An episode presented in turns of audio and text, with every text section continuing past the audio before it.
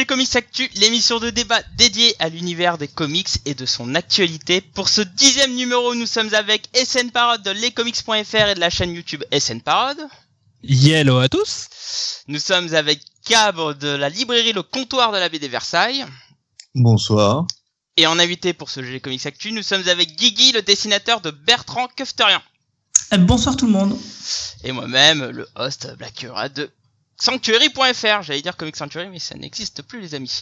Eh bien, écoutez, comment allez-vous en cette doux, ce doux mardi soir euh, où il a plu toute la journée? Bah, Oh, écoute, ça ça, va, ça toi? va. Ça va. Vous avez bien, vous avez bien lu, vous êtes bien prêt à discuter pendant une heure et demie, deux heures, euh, tarif GG Comics? Oui, ouais. j'ai- préparé deux bouteilles euh, pour me ravitailler, ça va. Ah bah, bah, Ouais, j'ai une bouteille pour faire pipi, pas bouger, c'est bon. Bah, figurez-vous que moi, maintenant que j'ai mes superbes nattes refaites, euh, du dernier podcast, j'ai un magnifique rhum arrangé à côté de moi et une bouteille d'eau parce que Ah, c'est pour ça que tu parles, c'est pour ça que tu parles vachement plus avec des mots anglais, euh, alors que tu pourrais parler en français. Parce que je bois du rhum ou parce que je bois de l'eau? Parce que Parce je que j'imite Jean-Claude. Van Damme Parce que j'ai- j'imite Jean-Claude Van Damme, c'est ça? Un peu.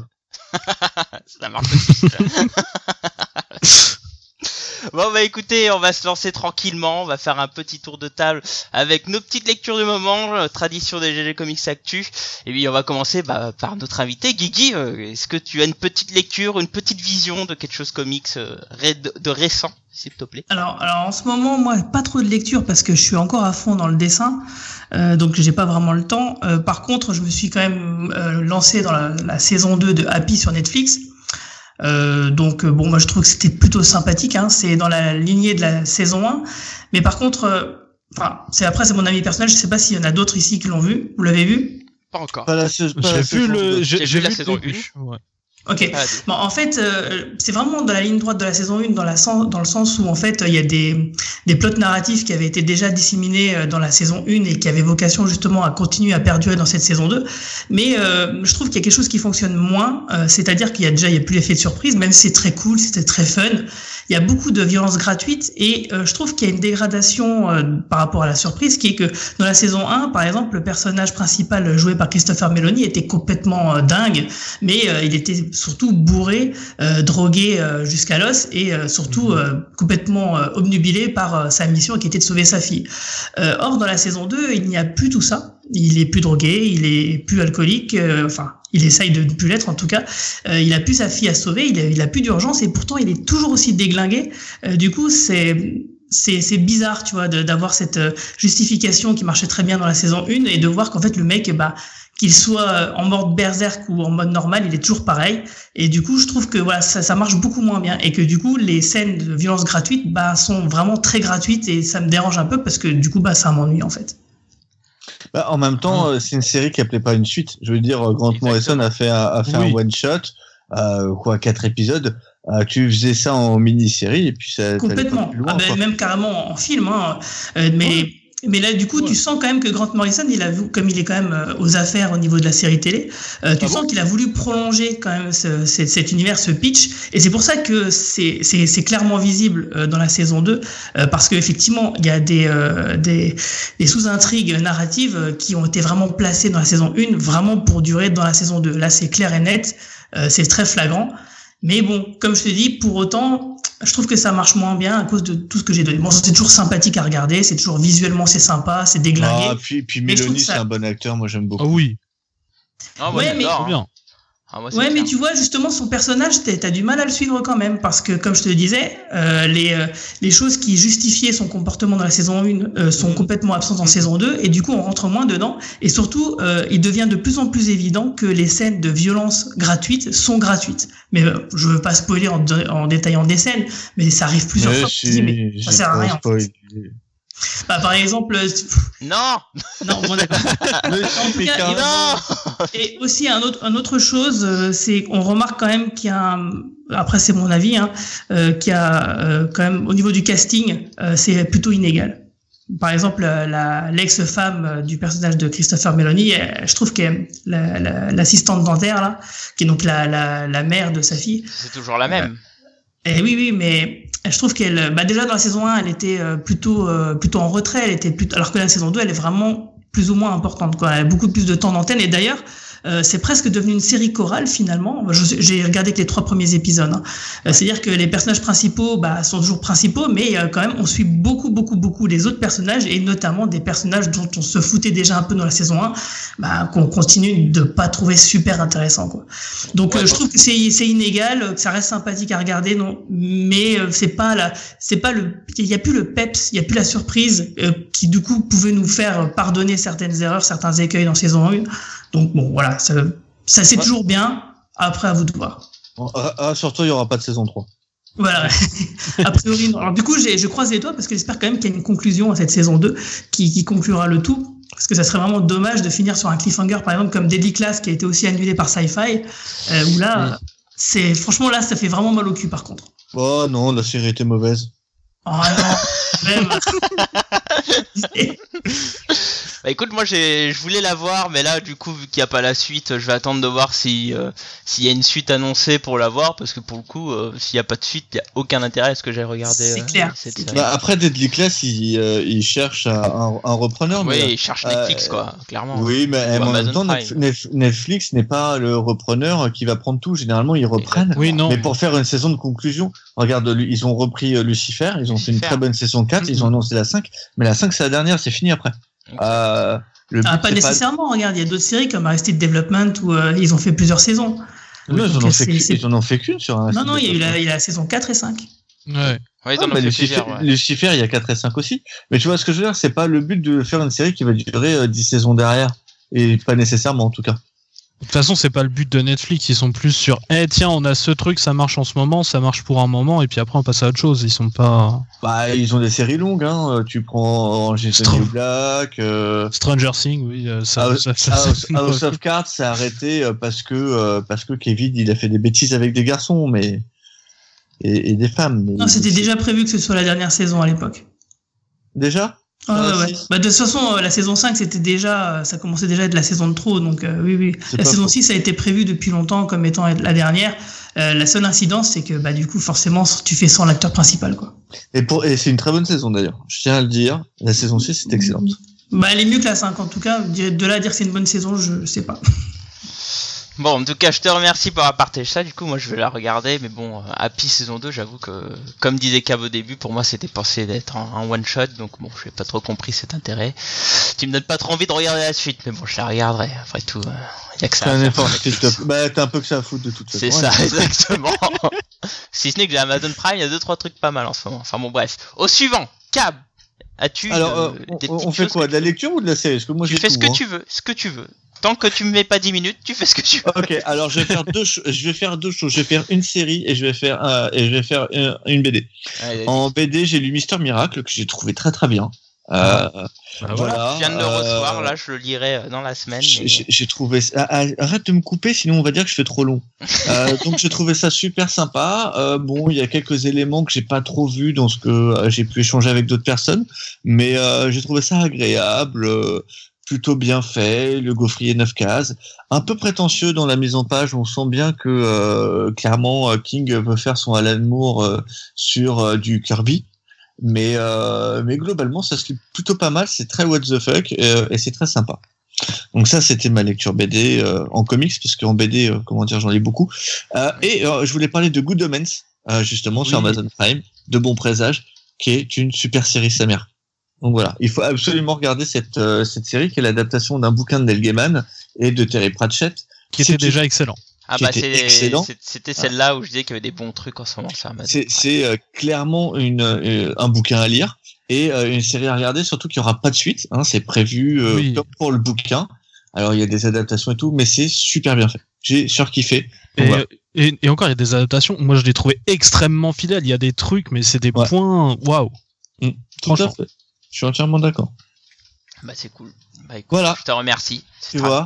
Quand t'es efficace comme ça, je, je t'adore quand Mais si tu coupes pas en permanence aussi, je peux être efficace facilement. même. Ah, c'est putain qui fait de la charité. SN, à toi. Bah, moi, j'ai pas trop regardé de série, ou plutôt si, mais elle vient d'être dite. Euh, donc du coup, je vais juste parler de lecture. Là, en ce moment, je suis en plein dans mes. euh, j'ai reçu en fait euh, cinq numéros euh, Batman The Golden Age. Euh, donc qui reprennent en fait bah, toutes les euh, dans l'ordre chronologique en fait toutes les histoires de, de, Batman qui sont parues et là je suis en plein dans ma lecture du troisième tome donc je suis dans les années 41 et c'est vachement cool voilà je comprends pas. En fait, tu lis à partir du, euh, du premier Détective Comics? C'est ça. En fait, ce qu'ils ont pris, c'est qu'en fait, ils ont pris euh, toutes les histoires où il y a Batman, euh, Détective, Comics, Batman mélangés dans l'ordre chronologique et ils ont juste mis les passages avec Batman. Mais c'est quoi C'est l'édition française ou c'est Mais du coup, non, non. Là, là, du coup, là, ils ont coupé des choses euh, bah, en fait, si tu veux, par exemple, quand tu prends Détective Comics, t'as que la partie Batman. Ah oui, c'est vrai qu'à pas- l'époque c'était anthologique, pardon. Voilà. Excuse-moi. Oui. Donc, euh, donc t'as ça, mais par contre, en fait, dans la dans la mise en page qu'ils ont, elle est super parce qu'en fait, t'as tout. En fait, ils ont ils ont rien coupé. C'est vraiment les pages comme à l'époque. C'est-à-dire que t'as même euh, les petites pubs pour euh, Ah, cool ça. deux autres trucs qui sont euh, qui sont au même moment. C'est-à-dire que par exemple, tu peux finir euh, la lecture euh, de ton Batman et puis t'as un petit truc. Eh, euh, n'oubliez pas, en ce moment, il y a aussi Superman et tout ça. Ou eh, il y a il y a Sandman qui se lance et tout ça. Enfin, c'est- Ouais, cool ça. Ouais. C'est marrant. et c'est euh, c'est c'est une collection souple. En fait, je, je, je commence à en accumuler pas mal et très franchement, je les conseille à fond. Ça s'appelle comment? Alors euh, ça dépend, ça dépend de la période en fait. Généralement, ça s'appelle The Golden Age, The Silver Age et le nom du perso ou de l'équipe. D'accord. Ok. C'est pas un masterwork quoi. Non, non, non, non, non. C'est euh, c'est une collection bien sympa et euh, en hardcover, en hardcover c'est un peu cher, mais en souple, très franchement, on s'en sort pour euh, en gros à peu près euh, 20 dollars pour une année en gros. Mais c'est. Euh, mais. Euh... Oh, c'est une espèce de d'un enfin de, de ce C'est un intégral euh, C'est ça. mais euh, du coup, c'est mais c'est une nouvelle collection ça parce que j'en ai jamais entendu parler. ouais, moi non plus. Euh, bah écoute, moi je les collectionne depuis à peu près euh, le début de l'année. Ouais, c'est ce que j'appelle nouveau encore. Ouais, ouais, ouais. Donc Sur le euh, marché de la VO. Ouais, ouais, bah, sur, sur le marché de la VO, euh, voilà, c'est une collection que je recommande plutôt, plutôt bien. Ah d'accord. En, en noir et blanc ou en couleur? Couleur. Ah ouais. D'accord. Ah oui, non, pour- classe. Parce que euh, ça pourrait être en parce qu'ils l'ont ils ont fait des trucs comme ça mais en noir et blanc. Ouais, mais du coup, ça, plus. euh, je, les trouve encore. J'ai, récupéré un showcase aussi récemment. D'accord, ils font. ouais. Et oui, bah, ça se trouve encore en occasion, quoi. Ouais. Mais euh, là, là actuellement, j'ai l'impression qu'ils sont vraiment partis là-dessus et il y a la couleur et c'est, euh, c'est, c'est, c'est très très bien fait et très franchement, je recommande. Oh, mais ça a l'air intéressant ça. Bah écoute, si tu veux des photos, doit y en avoir sur mon Twitter. Ah, mais j'ai pas Twitter. Envoie-moi des photos, Ah bah je peux t'envoyer des photos. Ouais, Écoute, mais euh, mets-les je sur le euh, Skype au pire. Hein. Voilà. s'il te plaît. Mer- Merci. Es De bien au bas. Je je t'enverrai des photos. Donc voilà. Ok, mais écoute, je te remercie. Euh, alors écoute, euh, moi j'ai- c'est pareil, j'ai lu pas mal de choses ces derniers temps, en plus, euh, mais je vais pas vous parler aussi des mangas parce qu'en ce moment je suis en train de faire un rattrapage pour la Japan Expo. Et euh, et puis bah tiens, oh, je vais. tu vas te déguiser en quoi, mon petit non, En Naruto non, En pitié, Dragon Ball Pitié, pitié, non. Tu veux ressembler à Krillin Oh, je me... Ça va, mode. ça va être compliqué, euh, Krillin quand même. Euh, tu m'aurais dit Oob ou je ne sais pas, mais Krillin, ça, ça va être un peu, un peu euh, Pourquoi compliqué quoi. Parce Bah, que j'ai de il- cheveux. Il, voilà, il a des Et j'ai cheveux, un il a nez. un nez. Bah, euh, déjà, des Bah, tu fais un effort, tu te l'enlèves. Ah, Voilà, le nez, je peux comprendre que ça soit compliqué, mais des cheveux, ça se rase. Enfin, je veux dire, Ah non, non, non. Si tu voyais la Ah, longueur il- de mes cheveux, il- En pas plus, pour le mariage, ça sera bien. Bah voilà. Il y a les petits points aussi euh, sur la tête. Ça, c'est chelou. Non, mais attends, eh, ça, tu, bon, tu prends un, tu prends un feutre, tu fais, tu fais six points comme un domino et c'est réglé, quoi. Enfin Mais après, bref, tu, tu, tu peux faire un relier les points et puis à la fin, ça te fait une mon dieu, ce qu'il faut pas entendre. Enfin bon, bah, moi écoutez, j'ai envie de vous parler d'une nouvelle collection de Glénat et notamment d'une œuvre qui est qui est Oh, une putain, BD BD comics, je sais pas trop parce qu'en fait les, Glénat a lancé une nouvelle voilà, lancé la collection Ah. Greenhouse et je vais vous parler de Silencio et puis pour le coup parler un peu de, de Greenhouse que je trouve ça plutôt pas mal, qui est un peu euh, le nom de la collection euh, qui a l'air d'être pour les œuvres qui sont destinées à partir chez IDW maintenant. Alors, est-ce que tu veux que je te dise ce qu'est cette euh, nouvelle collection? Bah écoute, je l'ai devant moi, mais vas-y si t'as envie de le dire. Bah non, tu dis que tu savais pas trop ce que c'était. Non, je savais pas si tous les titres qui sont dans Grindhouse sont destinés à partir chez IDW ou non. Euh, non. En fait, Grindhouse, c'est euh, globalement euh, la collection qui va, qui, qui remplace plus ou moins la collection Glénat Comics. Je suis pas sûr. Parce Je suis certain. Comics. Mais, oui, il euh, continue, mais elle, euh, les titres sont réduits euh, parce que ça n'a pas fonctionné. Et par contre, ils ont euh, constaté que les trucs un peu gore, etc., fonctionnaient. Et donc, du coup, c'est essentiellement des titres français et c'est fait pour aller sur le marché du comics. Et euh, voilà. C'est ça. Comics, Et- en tout cas. Donc, ça remplace en partie, ça remplace une grosse partie de ce qui était prévu chez Glénat Comics. Et à l'époque, chez Glénat Comics, il sortait euh, donc la série Silencio, qui est une série sur le basket. En fait, Euh, moi, j'adore les séries de sport et c'est pour ça que j'adore les mangas, parce que eux, ils ont des mangas sur le sport. En Ah, ça donne l'impression de faire comme ça. Ah, ça tu, va. te mets en, tu, tu te mets en short avec un petit bandana en, tu vois, en, en, en sweat. Bah Alors pour tout te dire, je cours avec un bandana. Et euh, j'ai des tenues de basket et de foot. Et figure-toi que Mais- les mangas, c'est ce les trucs qui m'ont donné envie de faire du sport. Hein. Tu te mets en tenue euh, de sport quand tu lis ton manga de sport Ouais. Et je fais et je fais du basket en même temps. Tu vois, il y a quelqu'un qui me tient le bouquin ouvert et je fais je fais des Euh, oui, bah sur le chat on parle d'Olivier Tom, bah, Olivier Tom grand amour, mais en tout cas là, donc il y a une série qui est plutôt pas mal, Silencio. Euh, il avait sorti en fascicule chez Glénat Comics et en fait le format fascicule ça marchait pas trop avec cette série, Euh, les cliffhangers marchaient pas tout, euh, marchaient pas vraiment. Et là finalement ils le sortent en intégrale dans une belle BD et tout, et, euh, et en, en- en lisant tout d'un coup, bah c'est plutôt sympa. hein. C'est l'histoire d'un prisonnier euh, qui est muet, qui est qui est doué au basket et donc euh, voilà on voit euh, que le gars est doué. Il y a un petit tournoi de basket. Franchement c'est simple, mais c'est très sympa à lire. Euh, puis pour ceux qui qui ont envie de lire un peu de sport en BD. Euh, sur, qui, qui est différent du manga, hein, même si l'auteur il, il avoue s'être inspiré de Slam Dunk, euh, qui est mon manga préféré, enfin un de mes mangas préférés euh, sur le basket au passage, euh, Oui, pour bah. s'inspirer sur les, les passages de basket, bah, ça, ça marcherait bien, c'est sympa, Et, euh, c'est c'est plutôt joli pour ce que c'est et, euh, et c'est très honnête. Et ça se lit super bien surtout. Et euh, les surtout les, les tricks de, de basket là les, les gestes techniques euh, en français euh, et ben ils sont plutôt bien retranscrits Euh, quand on connaît un peu le basket on arrive à voir ce qu'il a voulu euh, nous retranscrire c'est très sympa ça se lit bien et pour les amateurs de basket bah, je vous le conseille parce que c'est vraiment cool Alors, j'ai deux questions. Ouais. Euh, tu l'as reçu en respect parce qu'il vient à peine de sortir. Et je l'ai reçu en SP oui Non, c'est une question. D'accord. Et, euh, et euh, sinon, pourquoi pas lire Slam Dunk qui ressort en ce moment? C'est quand même un Alors peu plus attention, sympa. Attention, Slam Dunk, c'est un monument. Pour moi, je considère Non, mais que bonne personne sur cette dis, planète ait lu Slam Dunk, qui est euh, évidemment dire, le euh, meilleur de manga sur le basket et le- même de BD sur le basket. Mais là, c'est différent. C'est pas la Non, même parce qu'il y a Slam Dunk à lire qui est très bien, hein, et qui ressort en plus en ce moment. Donc, euh, Qui ressort en quitte à lire une BD sur le basket, autant lire Slam Dunk. Tout à fait, mais c'est différent. Franchement, ça n'a rien à voir pour le coup. Hein. Slam Dunk, c'est vraiment euh, un petit qui fais novice euh, qui, qui commence par le basket, alors que C'est pas moi qui ai fait la... C'est toi qui ai fait la comparaison. C'est pas moi qui l'ai fait. Je n'ai pas fait la comparaison, je dis juste que c'est un autre BD sur le, manga, sur le basket. C'est tout. C'est tout. C'est tout. C'est pas moi qui ai abordé Slam Dunk, c'est toi. Oui, je l'ai cité.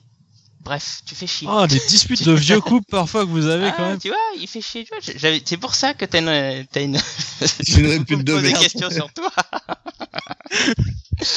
enfin bref, donc Silencieux c'est très sympa, vraiment, je le conseille. En plus, euh, Wax, euh, je le connaissais parce que je regarde une émission euh, sur YouTube qui s'appelle First Team, qui est une émission sur le basket. Et avant, alors il faut savoir, Wax c'est un guitariste qui est assez connu et qui est aussi un passionné de basket. Et là, c'est le scénario de cette série. Donc euh, quand je l'ai reçu, je lui dis ah bah tiens Wax, c'est marrant qu'il fasse ça. Et c'est très sympa, c'est efficace.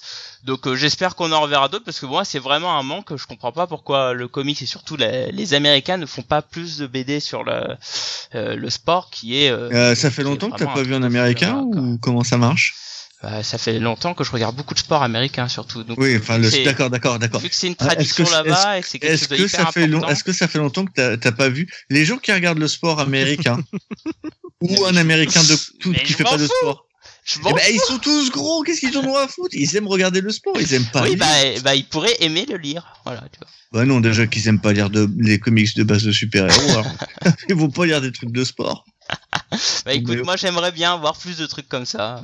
Donc là, Silencio, il répond à un besoin que j'avais depuis longtemps et c'est efficace. Ça casse pas trois pattes à un canard, mais c'est efficace dans son genre et pour ça je le conseille. Surtout si vous êtes amateur de basket ou de, de BD de sport en tout cas. Enfin voilà. Voilà pour nos petites lectures du moment. hein. On n'a pas mis 5 minutes. On en a mis fois. Ah, T'as été un peu long quand même. n'est-ce pas? Et donc on va commencer notre GG Comics Actu. Je vous rappelle, hein, on a sélectionné trois sujets d'actualité sur lesquels on va débattre. Et le premier est sûrement le plus long. On va parler d'Avengers Endgame et se poser la question est-ce que c'est l'apogée du cinéma de super-héros, les amis? Alors Avengers Endgame, qu'est-ce que c'est? Hein Je vais peut-être pas le dire. Donc c'est le film qui vient clore tout le cycle de, de du MCU, hein. enfin le premier cycle en tout cas, enfin le premier énorme cycle on va dire, parce que bon techniquement il y avait des micro-cycles à l'intérieur. Et donc euh, Avengers Endgame est en train de tout défoncer en termes de cinéma. Hein. Là on est à un million. Attends, je vais retrouver le chiffre chiffre. Un million. Un milliard, pardon. On est à 1 Non, on n'est pas à 2 milliards, 2 milliards ah, 730 millions. Voilà, 2 milliards 730 millions. Et donc on est à, à peu près 50 millions, c'est ça, du record d'Avatar. Donc autant vous dire que c'est complètement hallucinant hein. quand on voit d'où c'est parti et ce que ça a Avatar qui a atteint ce record après deux sorties en salle. Oui, voilà. J'ai ouais, de longs mois d'exploitation, oui. Oui, oui. Tout à fait. Et parce que sinon, Avatar, c'est euh, 2 milliards 740 et des brouettes. Donc ce qui est tout à fait jouable. Mais ah, c'était pour ça que je pensais qu'il restait plus qu'un million alors. C'est ok. Oui, alors c'était la première exploitation en fait, c'est ça. Oui, enfin il restait pas un million, il en restait 10. Et t'as un problème avec les chiffres euh, ce soir. Peut-être. Non, mais de toute façon, on sait très bien que ça coup, va être plié parce qu'avec la sortie de Spider-Man, euh, les soirées euh, euh, thématiques dans les cinémas, ils vont passer les deux d'affilée. Ça va forcément booster et puis rattraper, grappiller les millions qui restent. Donc là, c'est clair que le, record est plié. faire, les, les soirées thématiques, parce que Avengers, il fait 3 heures quand même. hein. Ah, bah tu sais, euh, les soirées Je thématiques pense avec Infinity avoir War, que ça peut marcher. Vengeurs, La, soirée qui fait 6 heures, euh, oula Ah, bah tu te l'as fait. Moi, je me la suis faite euh, presque. Donc, euh, t'inquiète, c'est jouable. Quand, Tu t'es fou, tu peux le faire. Euh, attends, au Rex, ils font des soirées de 9 heures. euh, Ah non, mais moi, j'ai- moi j'ai Avengers une Endgame Spider-Man, c'est petit, petit joueur, hein, Ouais, au truc c'est de Non, mais moi, j'ai- moi j'ai fait au, au Rex la, la trilogie euh, du Seigneur des Anneaux. Anneaux en, Ouais, bah, en, voilà, version longue. Ouais. Bah tu vois, bah alors. Ah, eh, mais c'est pas une soirée, c'est une journée. Tu commences à 11h. Ouais, enfin bon, quand on dit soirée, on, on a très bien compris qu'on voulait dire la nuit, hein, évidemment. évidemment. enfin bref, bon, commençons avant, avant de, de se poser la question, est-ce que, est-ce que ce serait le, le plus grand succès qu'on a pu savoir de super-héros et peut-être all time? On va euh, un petit peu partager nos avis sur le film. Alors attention, hein, le film il est sorti depuis longtemps. Je vous préviens tout de suite, on va spoiler comme des gros enfoirés. Hein, Non, c'est euh, pas un spoil. bon. On raconte ce qu'on a vu, ce qu'on Oh, a aimé. ouais, à un ouais, moment donné, les pour mecs, faut qui- voir les films. Pour ceux qui vivent encore dans les terriers, qui l'ont pas encore vu, euh, passer à la, seconde à la seconde partie, euh, je, je vous mettrai les timers évidemment. Euh, là clairement, on, on va parler du film en long, en large en travers. On va donner notre avis avec des spoils ou sans, peu importe. Écoute Guigui, à toi l'honneur. Je veux savoir si t'as aimé ce film. Vas-y, Ah, bah, ouais. Ah, c'est clair, moi je l'ai plutôt bien aimé. Hein.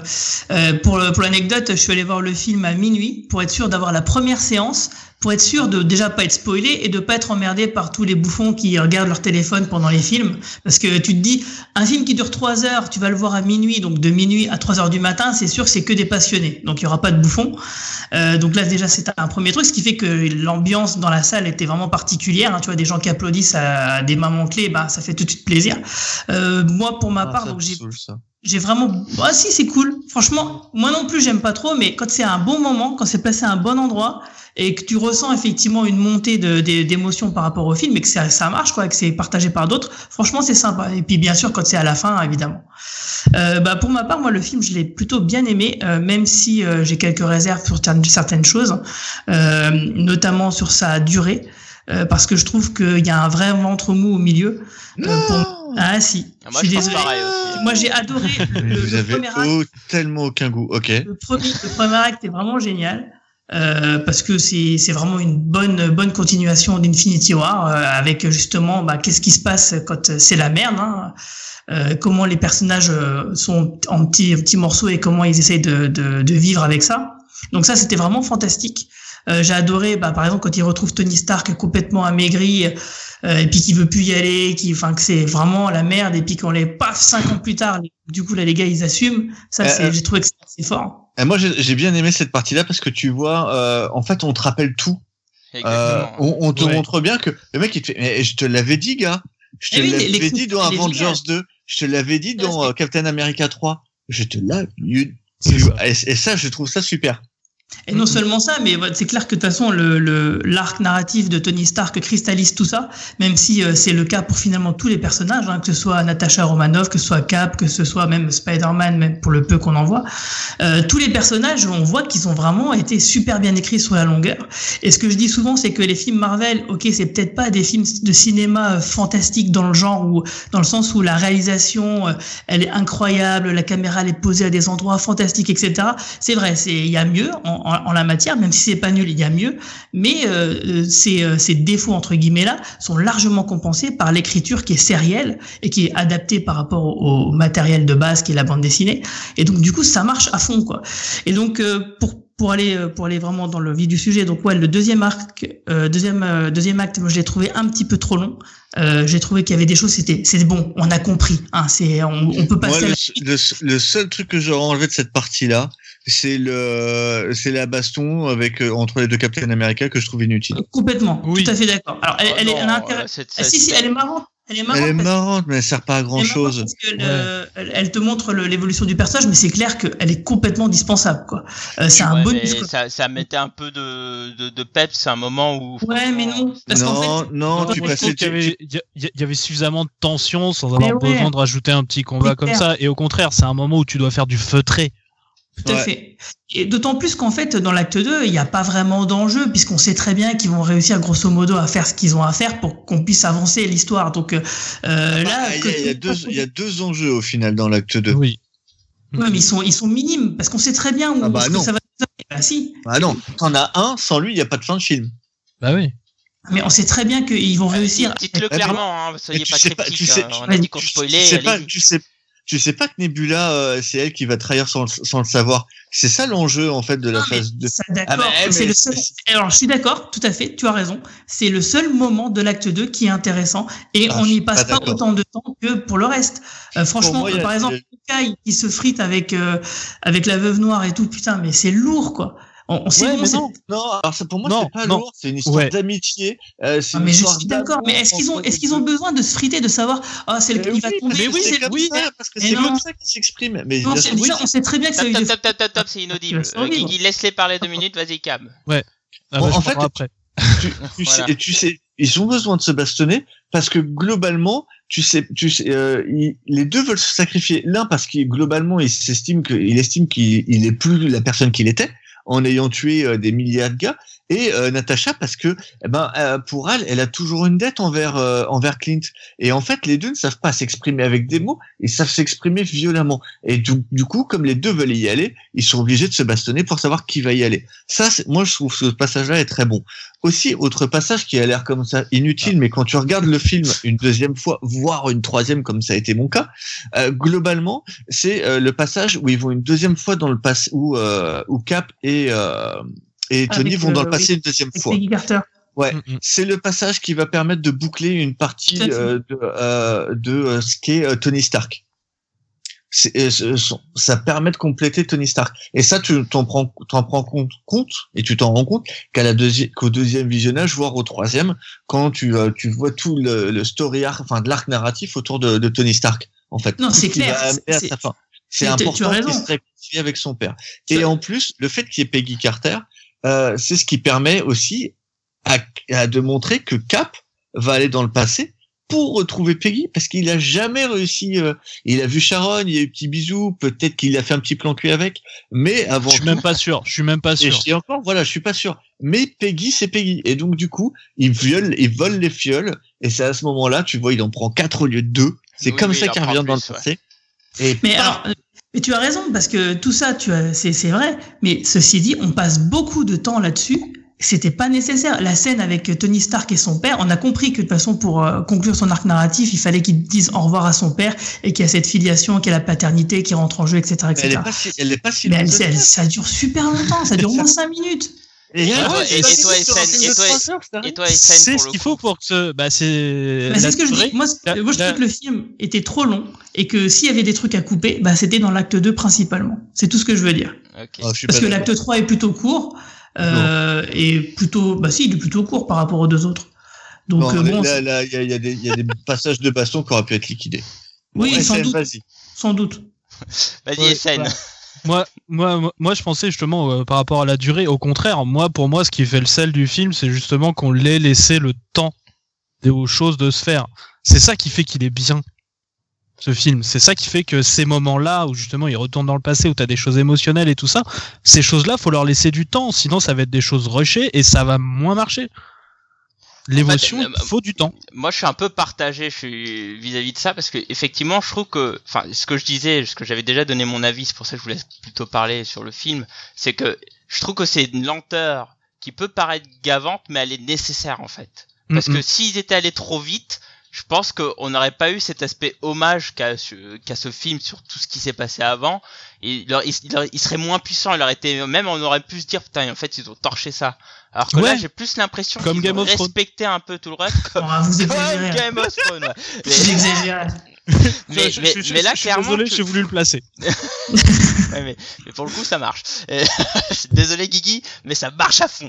Euh, mais, mais voilà, après ce second cycle, effectivement, il est long. Euh, moi, je sais que ma femme, elle a détesté ce passage-là parce que vraiment pour elle, c'était beaucoup trop long. Mais effectivement, pour nous, je pense que c'était vraiment nécessaire parce qu'on a pris le temps à repenser à ses anciens films, à quoi il faisait hommage, etc., etc. Pour ça, je trouve que c'était vachement classe. Mais, Et- Tu vois, Blacky, mais, juste vite fait deux secondes. Euh, moi, ma femme, euh, euh, l'acte 2, c'est celui qu'elle a préféré. tu vois, c'est c'est pour ça que nous n'avons pas les mêmes femmes. Non, mais, non, mais tant- mieux, ce que je veux dire, c'est que euh, tout, tout le monde n'a pas détesté cet Tout acte fait. 2, quoi. Ah non, mais, Ah, mais moi, je l'ai pas détesté, attention. Hein.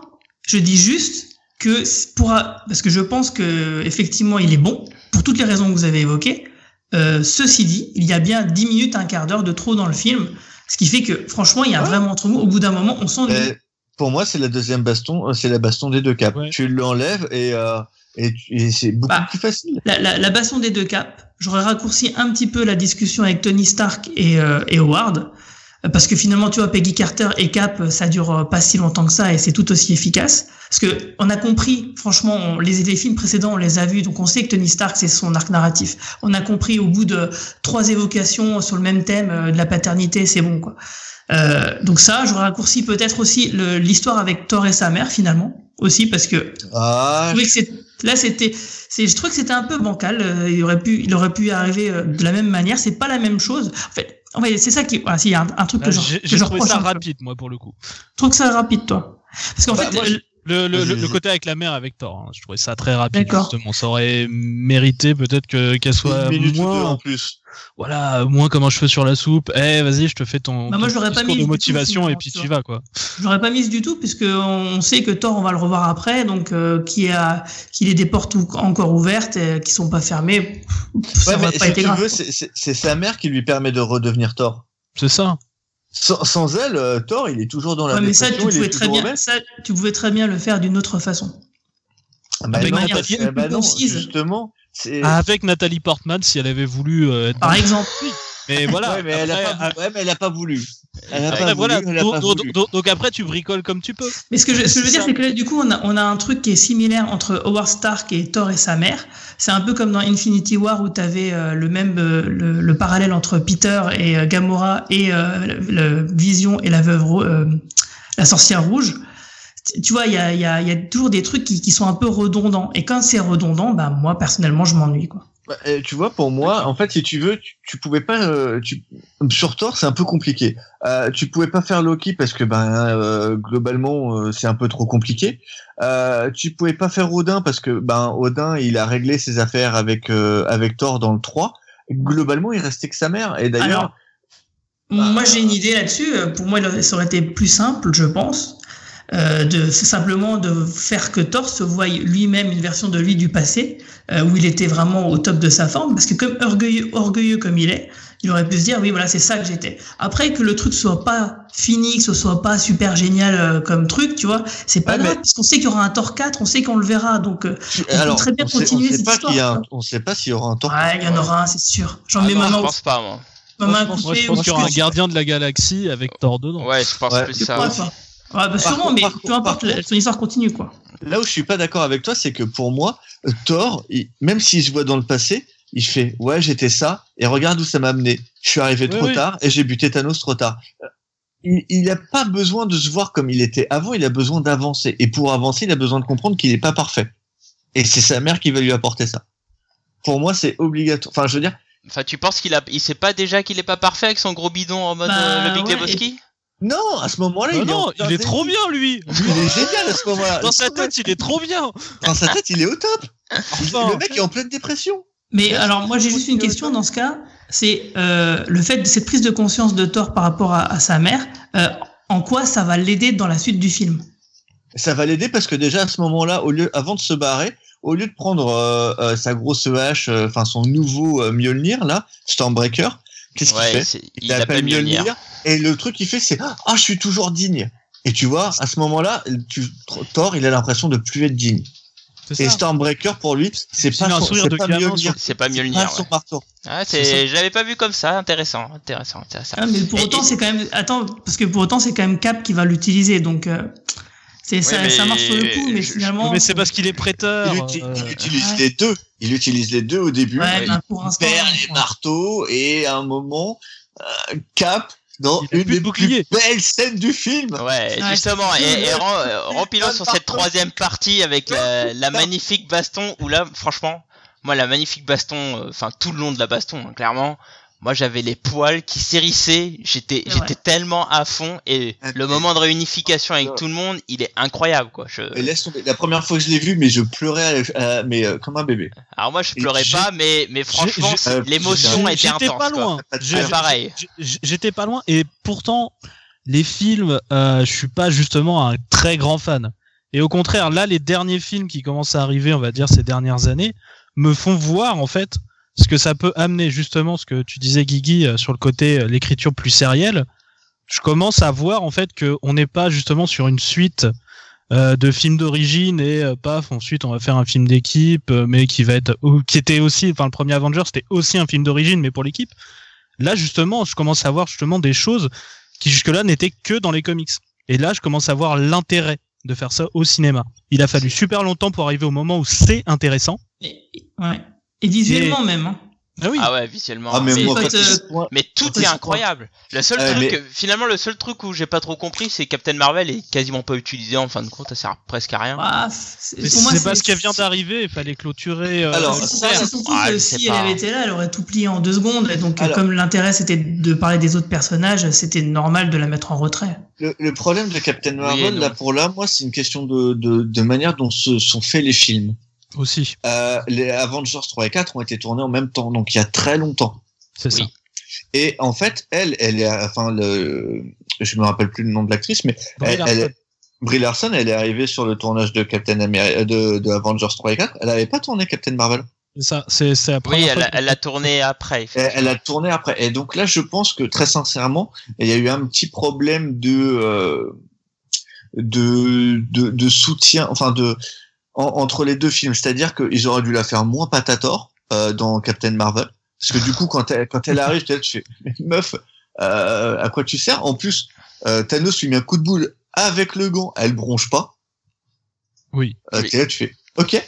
Donc euh, Thanos, il te met un coup de tête direct, et là tu fais. Et alors? T'as que ça en stock euh, Et du coup, c'est vrai qu'elle fait trop patator. Et je pense que c'est un vrai. Là, là pour le coup, c'est un problème que le film ne s'est pas fait avant les autres. Et du coup, n'a pas pu être traité euh, de meilleure manière par les Russos, en fait, qui eux ont intégré Captain Marvel dans ces scènes-là, en la mettant plutôt balèze. Mais euh, voilà quoi. Tu vois ce que je veux dire? Ah. T'as pas l'impression. Si tu t'enlèves Captain Marvel, tu vois qu'elle est balèze, mais t'as pas l'impression qu'elle est si forte que ça. Oui, oui, oui, oui. Bah après, moi, je trouve que tel que c'est fait dans le film, on est plus sur un euh, une ordre de puissance qu'on voit dans les comics plutôt que ce qui transparaissait dans Ca- Captain Marvel, quoi. Tu vois. Tout à fait. Mais Oui. ça, pour moi, je pense que c'est un problème de film. Mais euh, bon, tout- toute Mais façon, donc là, on commence à voir des êtres à niveau de pouvoir cosmique. Oui. ah bah clairement. euh, Donc, Captain on Marvel, avait déjà vu avec les gardiens et euh, tout ce qui était avec. euh, Après, tu vois que. Oui, mais qui, qui restait dans leur truc, tu vois. Et, Oui, et c'est là où tu vois que pour essayer de, de montrer un peu tout le monde, ils ont fait un Thor donc qui est déprimé et qui du coup est un peu moins balèze. Oui, c'est ça. Mais c'est c'est- c'est souvent ça quand t'as un big gun qui est là tout le temps, il faut lui trouver un moment où il faut qu'il rayonne moins pour que les autres puissent rayonner. Et, d'ailleurs, que il y a, il y a, il y a deux trois c'est- trucs. Je voudrais qu'on revienne aussi sur, ces, sur, cette, sur ce combat. C'est aussi euh, le fameux passage euh, des, du Girls Power qui moi franchement, je l'ai, enfin bon, c'est bon, on a tous grillé, on a dit ok, c'est c'est surfait, mais mais je trouvais que ça Ouais, c'est marchait super bien. C'est forcé, mais c'est classe. Moi, j'ai C'est adoré. ça, voilà, je trouve Ouais, que ça marchait c'est- super c'est bien, bien. On, Euh, on nous fait le clin d'œil, on accepte, on dit ouais les gars, vous abusez, mais ça fait plaisir. Alors on est Ça d'accord. fait plaisir. Je suis Alors, il, d'accord. il- il Ça- l'avait ça- fait, il me ça- semble, hein, ça- pendant Infinity, euh, oui, mais il qui y a- avait- il y a- qui il y a- était beaucoup plus rapide. Mais là, ça, là, ça. franchement, c'était, c'était hyper iconique en fait. Je trouvais que ça marchait super bien sur ce point-là, et donc du coup, j'ai accepté. euh, j'ai dit oui, allez-y, allez-y. Au contraire, au contraire, je trouve même que celui-là fonctionne mieux que celui d'Infinity War. Parce que celui d'Infinity Ah, War, c'était euh, les gentils contre la méchante. Oui, c'est, vrai, c'est vrai. T'as raison, t'as raison. Tout à fait, effectivement. Tandis que là, c'est les gentils contre un méchant. Et là, je... Qui- et qui protège tout. et qui protège Spider-Man. Ouais, voilà, est, euh, voilà. déboussolé. Voilà, ouais, je trouve. Mais ouais, voilà. Moi, je, trou- je trouve qu'au contraire, ouais, il y a, il y a quelque chose dans cette scène, elle est cool. Qui marche mieux, ouais. Je suis d'accord. Bon alors voilà, bon, on a parlé longuement du film, on, va un peu avancer. Du coup, je pense qu'on est tous d'accord Ah. pour dire que ça nous a plu. Bon. Ouais, moi, je voulais parler Oui. de quelques-unes de mes déceptions quand même. Ah bah vas-y, Vas-y. vas-y, Cam. Euh, On va pas t'enlever ce moment, quoi. Hulk, ouais. Ah, euh, Hulk. oui, oui. Énorme déception. Oui. Moi, je, je ne dirais rien parce que j'ai trouvé que bon, ok, ouais. Tu vois, autant j'ai bien aimé le fait euh, qu'on fasse un Hulk intelligent qui puisse parler, euh, qu'il fasse des blagues, pourquoi pas qu'il soit l'élément comique, même si pour moi, euh, enfin, il a pas à, à être l'élément comique. Euh, mais bon, Thor l'est aussi et ça fonctionne vachement mieux par contre. Mais euh, j'ai trouvé que il avait pas son moment. Thor a son moment. Ouais. Il a des moments comiques qui sont forts. Il a des moments euh, de baston qui sont plutôt balèzes. Euh, en plus, il arrive à avoir quelqu'un, enfin, avec l'électricité, il peut se faire tailler sa barbe et ses cheveux, c'est la classe. C'est vrai. Non mais attends, sérieusement, je voudrais la même chose moi pour ma barbe et mes cheveux.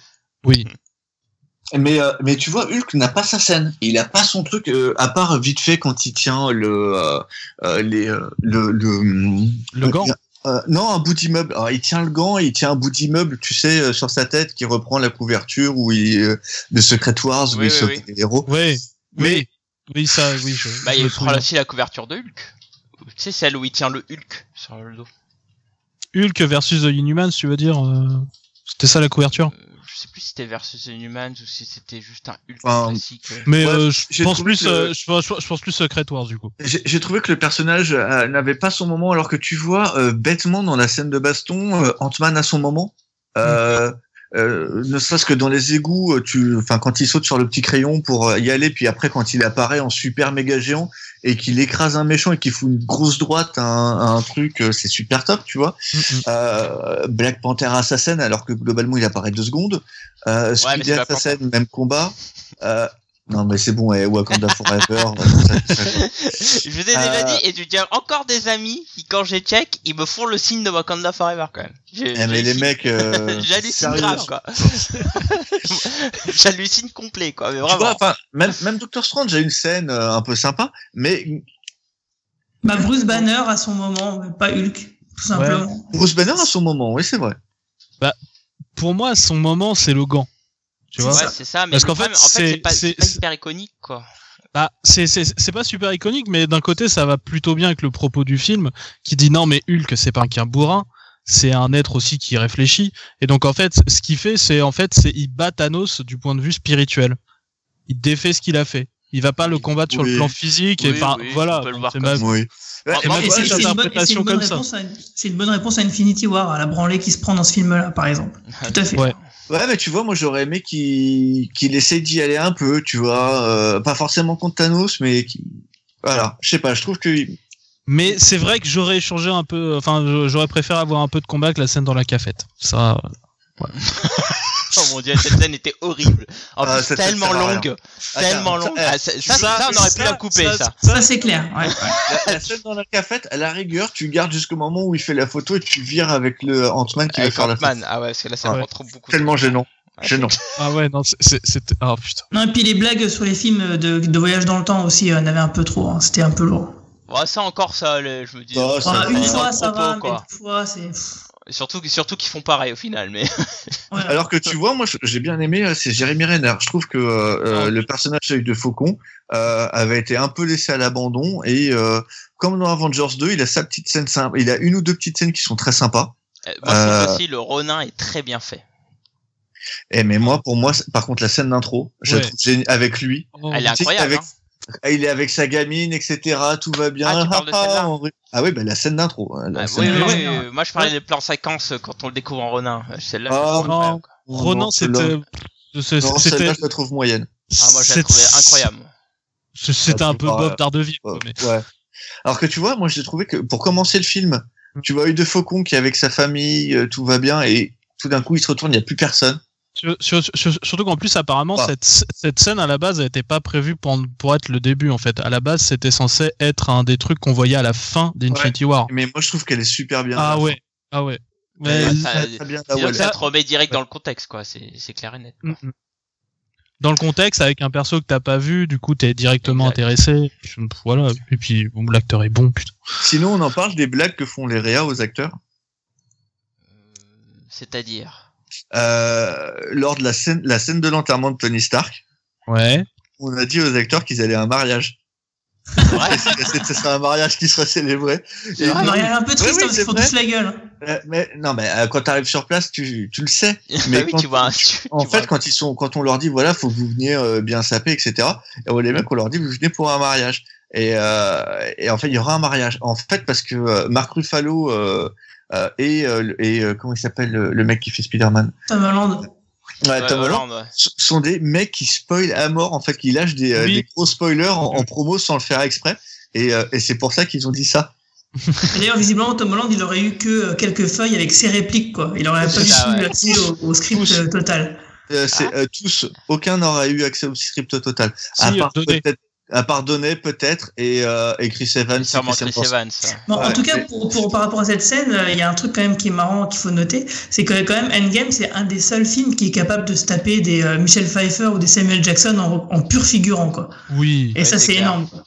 Bah, tu regardes le Et, et des, casting, et des gamins de Iron Man monstrueux. 3 euh, qui apparaît comme ça, euh, tu te Ah dis oui. qui c'est.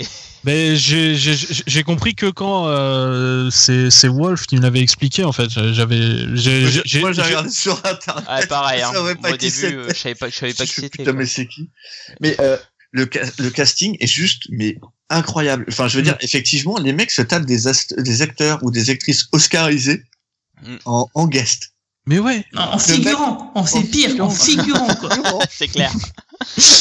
Les gens, ils ont même pas une phrase, quoi. Ils sont juste là, une seconde. un- Ah, alors, il y, en- a qui ont une phrase quand même. Euh, Michael Douglas a une phrase. Il a ouais, Michael Douglas, mais euh, euh, Michel, Michel Pfeiffer, Pfeiffer, Samuel, Jackson et Angela Bassett, euh, que dalle. hein.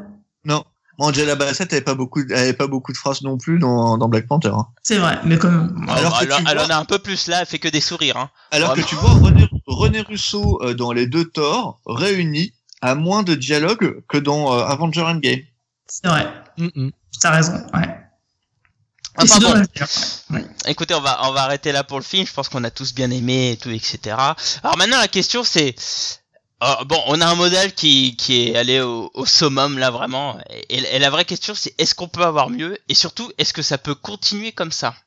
À votre Ah. avis Est-ce qu'on peut avoir mieux? C'est possible. Euh, franchement, on n'en sait rien. Euh, ça va être difficile par contre. Moi, Alors, je euh, pense, il faut que tu moi, je pense que définisses c'est mieux. impossible. En fait, Bah. mieux dans quel sens? Dans le succès ou dans la qualité même du Je, film? pense- je pense qu'il parle de Je succès. pense, je pense de succès et on peut aussi parler de qualité. Qualité, Et- oui, Qualité, Oui. oui, sans, sans problème. sans problème. Après, le, le même succès, hum, c'est pas dit, quoi. Pour Franchement, moi, c'est, euh, pour moi, c'est jouable, mais c'est parce qu'on saura jamais. Euh, Mais ça va être très très difficile. Soyons honnêtes. Bah, il faudrait sans doute refaire comme ils ont fait là une construction sur la longueur. Ouais, mais ça veut dire qu'il faut que tu récupères de nouveaux euh, spectateurs. Parce que globalement, tu as une partie des spectateurs qui va euh, plus ou moins décrocher après avoir fait ce cycle. Parce que certains trouvaient que ça faisait déjà longtemps, ça fait 10 ans quand même. Mm, mm. c'est un une bonne porte de de sortie, ans. ouais. Et, et donc du coup, pourquoi continuer C'est ça. Mais après, euh, si tu fais des trucs aussi suffisamment bons, tu peux espérer en récupérer une partie qui revienne finalement. euh, ah ouais, euh, tu vois. Alors il y a Spider-Man qui dit sur le chat que dans l'esprit du grand public, la hype va redescendre et que les néophytes pensent que Endgame c'est la fin. Enfin, était la fin. C'est pas impossible. Bah, disons Euh, que le- les films vont se retrouver un peu dans la même position que les comics, c'est-à-dire, euh, ah, tu vas dire, bon, bah, ok, tu veux te lancer dans l'univers, bah, t'as 22 films à t'en mater avant. Euh, donc voilà, Pas c'est clair, c'est c'est une Pas difficulté. nécessairement. Bah franchement, pas, moi je suis pas sûr de ça pour le coup. euh. Regarde, imagine, il part sur, euh, euh, sur une construction de, de franchise euh, FF. Ouais. Mec, euh, les FF. euh, Oui, non, mais attendez, moi, attendez, moi, je- là, là, on parle des films en eux-mêmes, mais là, est-ce qu'on est qu'on parle, de- des, des films en eux-mêmes ou simplement de, du mécanisme de refaire un gros crossover gigantesque comme Endgame qui s'étale sur 10 ans et qui marche avec Ouais, ouais, je parle, je parle bien de ce ça. mécanisme, ouais, parce que, ouais. Ce mécanisme-là, moi, je suis pas certain, du coup. À Le cause de ce mécanisme sur 10 ans, j'y crois pas. Voilà, pareil, c'est ça que je voulais dire, en fait. Un, méca- un mécanisme sur euh, 4-5 ans. euh, Après, ça, ça va vite. Hein. Je veux dire, tu sors, ils sortent que trois films par an, Marvel même pas. Ouais. Euh, Ah oui, mais t'as les séries Disney Plus aussi qui vont ensuite. Euh, pour moi, oui, les séries sont à part. Ouais, c'est à part. Pour moi, ça les va séries être c'est à part. Ah, je suis pas Elles, sûr. elles- hein. elles vont, Faut- euh, non, elles vont être connectées, mais elles vont pas être dépendantes pour les films.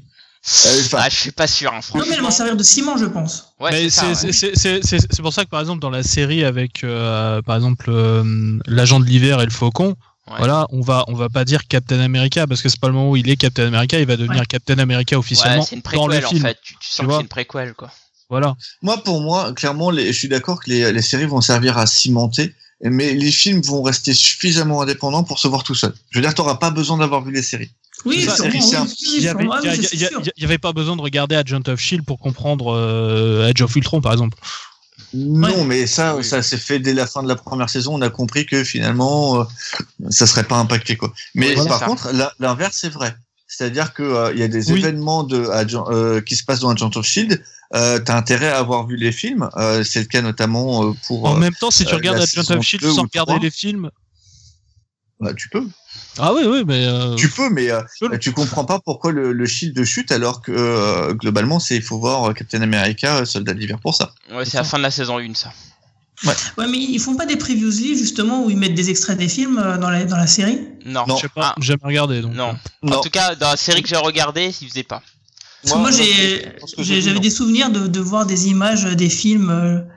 Ok, moi j'ai dû rêver, hein, parce que bon, ça fait longtemps Non, que je mais les ai vus. c'est- hein. c'est possible, hein, mais pas que j'ai Enfin, ni dans mon cas, j'ai jamais vu ce genre de choses. Puis, euh, puis en plus, il y a plus. euh, Enfin, maintenant, Agent of Shield, ils font leur propre truc, hein, je veux dire. euh. Ouais, c'est clair. moi Mais, j'ai mais moi, arrêté. par, moi, moi, par contre, il y a un truc euh, qui me fait un peu peur, c'est que j'ai l'impression que ils ont déjà cramé les grosses cartouches en fait. Euh, C'est-à-dire que là, euh, Captain America, bon, on peut avoir Sam Wilson, mais je pense que ça sera sûrement pas aussi iconique qu'un Chris Evans, un Iron Man. Bon, voilà, on sait tous. Hein, Ouais, mais je te rappelle que Chris Evans, c'est le mec qui a fait la, euh, qui a fait la torche dans les Fantastic Oui, Four. tout à qui a, fait. joué, qui a joué dans Losers. Et le mec, tu te dis pas, waouh, il va me faire un super Captain America. Euh, Oui, mais le il, mec il a fait imposé. Rogers. Quoi. Ouais, mais Oui, et, euh, et, et, euh, Je franchement, pense, tu aussi que le per- je pense aussi que le personnage du faucon, il n'est pas très développé dans les films. Laissez-lui Ouais. le, le- donnez-lui un, do- do- donnez-lui un meilleur personnage où il aura des trucs à que je jouer Ce tant que je dis, qu'acteur. c'est que je pense qu'il a moins le pouvoir iconique que- qu'a un Steve Rogers. Je parle du personnage. Ouais, mais vois. ils, vont plus se focaliser sur Spider-Man, je pense quand même, euh, pour euh, justement le, pas. le lead de, du, du, des personnages, quoi. J'y crois pas une Ah. seconde. Spidey, ouais, Ah, pourquoi compliqué. Parce que pour moi, ça, dans les films, c'est un personnage qui va rester indépendant Ouais. et euh, qui sera euh, globalement c'est le truc que tu vas pouvoir regarder euh, comme ça euh, de temps en temps Euh, limite Bah, c'est un peu sa Ah, franchise c'est à part entière C'est pas le Ah, chemin je que ça prend. Hein. Bah oui, parce que quand même, dans- dès le premier film, euh, avec les événements de Civil War qui sont bien mis en avant, le personnage de Tony Stark, et là, dans ce qui vient, ça, ça, pour moi pour moi. Civil, pour moi Civil War c'était clairement euh, pour l'introduire Non, mais Mais tu d'accord, non, mais je parle de Homecoming. Je parle de Homecoming, c'est connecté directement avec Civil War. Tu peux pas vraiment dire que c'est ah, c'est déconnecté, quoi. Que tu peux le prendre comme ça euh, par-dessus la jambe. Non mais euh, je sais- pour moi c'est pas un c'est pas le leader et c'est pas lui qui sera euh, le, le maître le maître étalon leader. J'y crois pas une seconde. Ah ouais, toi, Bah, tu penses euh, ça sera non, parce toujours, qu'il l'a pas- euh, non, les Avengers pas été- ou euh, non. enfin, bon, ça sera plus les Avengers. Oui, Ah, ça, ah ouais, carrément, parce que moi je pense que ça sera Spider-Man et un titre Avengers euh, en Non. réunissant tout le monde quoi. Pour moi ce sera les FF Oui, moi je pense aussi que ce sera les, Fanta- les Fantastic Four, ah, mais moi pas du tout, je vous dis clairement Ah, je ouais, que les je- FF, je- Tellement. Je vois pas les FF encore pour le moment. Ouais, moi non plus. Non, mais pas tout de suite, mais Non, quand ils vont arriver, ils prendront le lead. Pour moi, ça va être Ah, les. FF. euh, ça va être les FF avec un des points d'orgue qui sera Galactus et le vrai point d'orgue où là tu auras tous les euh, tous les héros qui vont être de nouveau réunis, les Avengers, etc. Ça sera la vague d'annihilation Annihilus. Ah ça, ça j'y pas. ok. Mais dans ce cas-là, je My pense que c'est les gardiens qui prendraient le lead et pas les FF. Non, pour moi, ça sera pas les gardiens, Non, ça sera les les, les gardiens, ils peuvent pas prendre le lead. Ouais. Clairement. Ouais, c'est les 4 fantastiques, Eh, c'est dis- sûr. Mais tu vois, le, le fait qu'on ait cette discussion et qu'on on sache pas du tout où ils vont venir, bah, je pense que, enfin, il y aura la SDCC qui va arriver et, et Et qui ils va, vont dire, ils vont euh, éclairer tout ça. Mais, mais ouais, mais le fait qu'on se pose assez de questions et qu'il n'y ait pas, tu vois, je trouve qu'aujourd'hui, les gros héros, ils ont, ils ont déjà bah, grillé la cartouche, quoi. Donc à Mais partir il n'y a pas de gros héros. Et si tu veux, tu fais une vraie franchise X-Men. Elle Bah a oui, été- Et, et à ce moment-là, je peux te Ah dire que les gros héros, ça va être les X-Men. Ouais, ouais, Euh, c'est pas faux. Les- et je te rappelle que dans l'univers Marvel, pendant 25 ans, les gros héros, c'était les X-Men. Les Avengers, Pas du tout les Avengers. et les Avengers sont devenus des gros héros à partir des années quoi? 2000 et encore? Ouais. Pour revenir à ce que je disais sur Spider-Man, moi je le vois bien justement euh, à prendre le lead avec les 4 fantastiques, euh, déjà parce que les, les personnages sont assez proches dans les comics, et donc moi je, les, je verrais bien, tu vois, un, un groupe comme ça, entre guillemets new-yorkais, qui prendrait le lead avec les X-Men peut-être. Pour moi, il va pas prendre le lead, mais clairement, il va les amener. Euh, Ah, je ah, ah, quand, je, quand je dis prendre le lead, je veux pas dire euh, qu'il va mener tous les personnages euh, dans l'histoire. Ah, c'est comme parce ça que que je pense comprends, que moi. ça va devenir un personnage euh, par le... de la, fa- de- du MCU, en gros. euh, Ouais, ça, ça, ça, un point de focal de, du récit en fait. La mascotte. Ouais, la mascotte, Ouais, la c'est- mascotte, mais, ouais. mais qu'en fait, peut-être, bah, je sais pas si vous vous souvenez, c'est une vieille. dans les C'est déjà un peu la mascotte. Ouais, mais. Euh, Ah non, c'était Iron Man, Il y avait, jusque-là. il y avait une, une histoire avec le Beyonder où en fait il mettait tout l'avenir de l'univers sur les. En fait, il faisait un pari sur Spider-Man selon ce qu'il faisait ou ce qu'il n'allait pas faire, et que c'est ça qui allait déterminer le- la fin de l'univers ou pas. Euh, tu vois, euh, le Peter Parker il vivait ses aventures euh, de manière tout à fait normale, enfin comme d'habitude quoi, euh, sans se douter que bah il y avait euh, des, des instances supérieures qui avaient fait un pari sur lui et que l'avenir de l'univers en dépendait. Euh, tu vois, moi j'imagine, je pourrais très bien imaginer un truc de ce style-là, quoi. Faut dire, c'est pas lui le héros dans le sens où c'est, il va avoir un rôle à Tony Stark ou à la Captain America, mais euh, qui pourrait avoir euh, quelque- un truc important qui gravite autour de lui et qui va servir la narration globale. Hum, C'est possible. Mais moi, clairement, en tout cas, les, les Avengers, en, en tout cas, vu ce qu'il en reste, c'est-à-dire pas grand-chose, euh, parce que il y a plus d'Iron Man, euh, il n'y a pas de remplaçant, en tout cas pas tout de suite.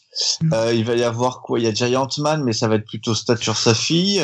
Ouais. Euh, il n'y a pas de, il y a plus de Cap, ça va être le, le Faucon qui va remplacer Cap.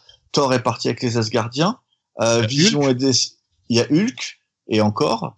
Euh, Vision est décédé, il reste Vanda euh, et euh, Hawkeye, il va retourner avec sa famille. Donc ça va faire un petit groupe si tu veux. On est loin de, de ce qu'il y a pu avoir avant. Je pense très sincèrement que les Avengers c'est vraiment pas la série sur laquelle il faut se focaliser. Non, Et je suis d'accord avec toi que euh, Speedy va pouvoir amener, euh, de par son statut un peu de mascotte, euh, les autres films. Pour moi, il, il va reprendre la place qu'avait, comme l'a dit Blackie, la place de Tony Stark, Ouais, c'est ça. Euh, qui va être le mec qui va être le ciment en fait entre les, les différentes euh, parties. Et voilà. Et est-ce que vous pensez que du coup, on pourrait avoir potentiellement un autre film qui atteint les euh, les 2 milliards euh, les 2 milliards 8, 2 milliards de même 2 milliards 5, tu vois? Moi je pense que c'est- Bah, avec l'inflation, dans quoi. 10 ans peut-être? Ah ouais, avec l'inflation. Alors la grosse inflation. Sans, Bah non, sans- euh, en sans- 10 ans c'est pas mal hein, quand même. Hein. Le prix du, du billet de cinéma il a quand même vachement explosé. Hein. C'est vrai, c'est vrai. sans inflation, je dis qu'on sait jamais en fait. Euh, il faut pas dire non, euh, Non, parce que ça se trouve ça peut arriver. Euh, je te dis, bien monté, euh, un bon film de FF avec une belle vague, vague d'annihilation après, euh, ça peut donner envie, ça peut chiffrer vite. Bon, Euh, tu, tu m'as dit FF, je sais déjà que non.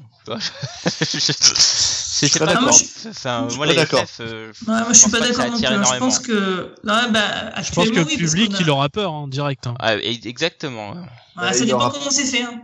Ça dépend comment oui, c'est. après ça dépend, mais je pense Ah non, que mais ça sûr, pas mais, autant euh, que, que ce que t'as Regarde, aujourd'hui. euh, ok, d'accord.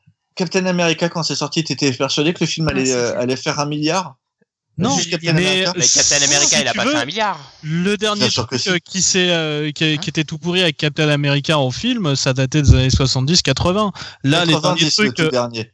90 le dernier. Ok, bah j'avais. Mais en tout cas, là, le tout dernier des 4F, il est encore très très frais dans l'esprit de beaucoup de gens. T'es sûr, ah, t'es sûr qu'il y a beaucoup de monde qui l'a regardé? Je suis pas sûr. Hein. Celui de Josh Trank là Bah, Tout le monde l'a sur- oublié déjà. Non, mais il a on- marqué on les disait- esprits comme un film pourri. Ok, d'accord. On disait pas la même chose du FF de euh, de pas Tobey Maguire, euh, l'autre. Euh...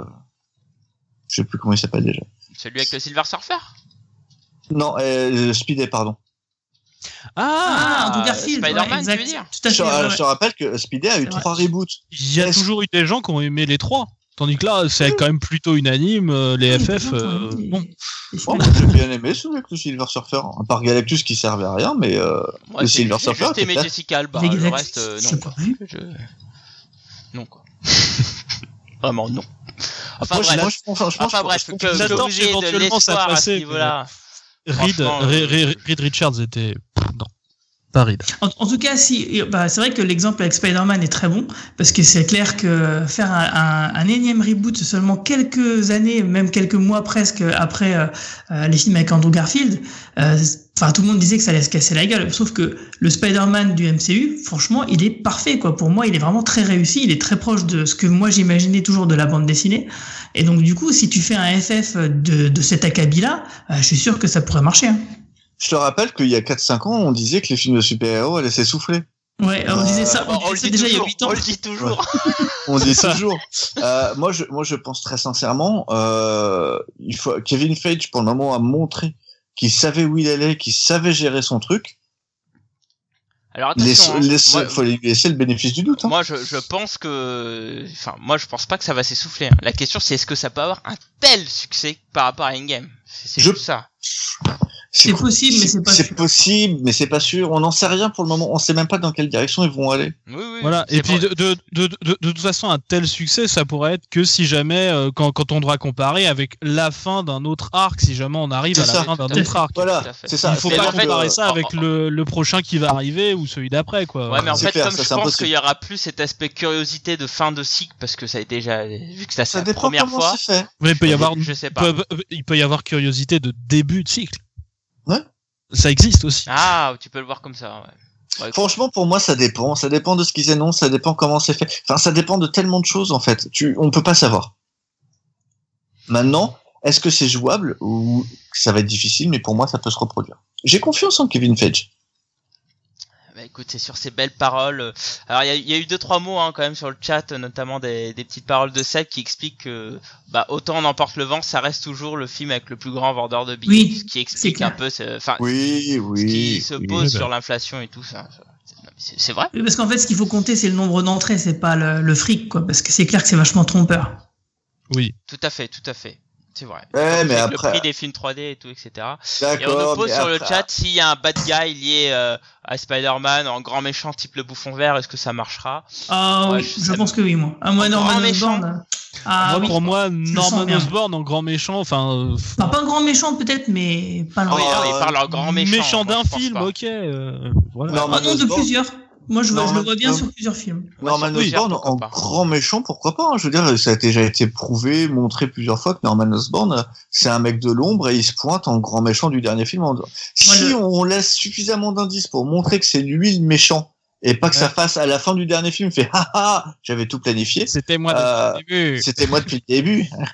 Tu vois, Moi, si on l'arc, euh, c'est jouable. Il y a Jay qui dit en mode, et pourquoi pas en mode Dark Reign Ouais, non, mais c'est ça, mais du coup, faut, faut déjà arriver à quelque chose qui Faut- puisse amener à Dark Reign. Là, Voilà, on est clairement ça, pas faut dans le une. présenter, etc. ça, ça aurait pu être euh, fait. Il faut avoir suffisamment de vilains aussi. Oui, Ouais, il y et, a- puis, Ouais. et puis ça aurait pu être, ça aurait Mais- pu être mais fait après à tout, il y a partir Venom. de après Winter Soldier. Enfin, ça aurait pu être fait, ça aurait pu être fait après Civil War, mais euh, je pense que c'est pas là où ça se dirige. Surtout que Non. globalement, ils ont un Non. peu ramené tout le monde les, les héros, donc du coup, on n'est plus trop sur le côté euh, et ils ont buté Thanos. Par Donc, contre, est- sur, sur, sur Norman Osborn, je veux juste voir les cheveux en live. C'est ma grosse, grosse interrogation. Je, je, c'est, moi, je veux savoir comment ça fonctionne ce bordel. Ouais, mais après Bah, tout, on a déjà eu du Norman en film. hein. Ouais, non, mais euh, du vrai avec les cheveux et je veux voir comment. Voilà, je vois pas comment ça fonctionne le bousin. Et en tout cas, en parlant de trucs vrais, euh, quand on voit que les planeurs euh, style bouffon vert existent vraiment, maintenant, euh, je veux dire, au niveau du film, ça, ça coûterait beaucoup moins cher en effets spéciaux. Clairement. Pas faux. non, puis euh, moi je trouve qu'ils peuvent le bien. Regarde, tu, tu vois le vautour. Enfin, quand tu regardes le Ah méchant, ouais, tu te dis mais attends, le vautour c'est le méchant du film The Spider-Man. Tu te dis, Ouais. mais jamais de la vie. le C'est ça clair. Ça Ouais, mais honte, ça marche, quoi. je trouve, quand même. Bah oui, justement. Mais oui, c'est ça, ouais. Moi, c'est pareil. hein, Moi, le vautour, c'est c'est un personnage que je déteste, que j'ai toujours trouvé ringard. Et dans le film, putain, mais Michael Keaton, il est juste géant, quoi. C'est Ouais, ça. mais c'est Michael Keaton. Ouais, Ouais, mais, mais tu vois, a- si tu veux les cheveux de Norman Osborn, il faut réembaucher Michael Keaton. mec. Ouais, ok.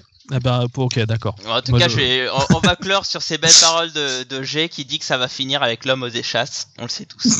Et pourquoi pas Ou Pete pas Podkol Pete Podkol, moi Mais pourquoi pas Attendez, et, et le Vautour, c'est vraiment un, c'est un mec qui a 70 balais et qui arrive et qui arrive à rien et qui a juste un truc avec des ailes tout pourries.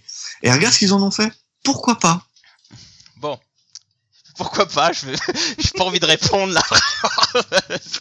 Bref. Moi j'y crois. Voilà, on, on a fait un beau débat. N'hésitez pas à y répondre. hein, euh.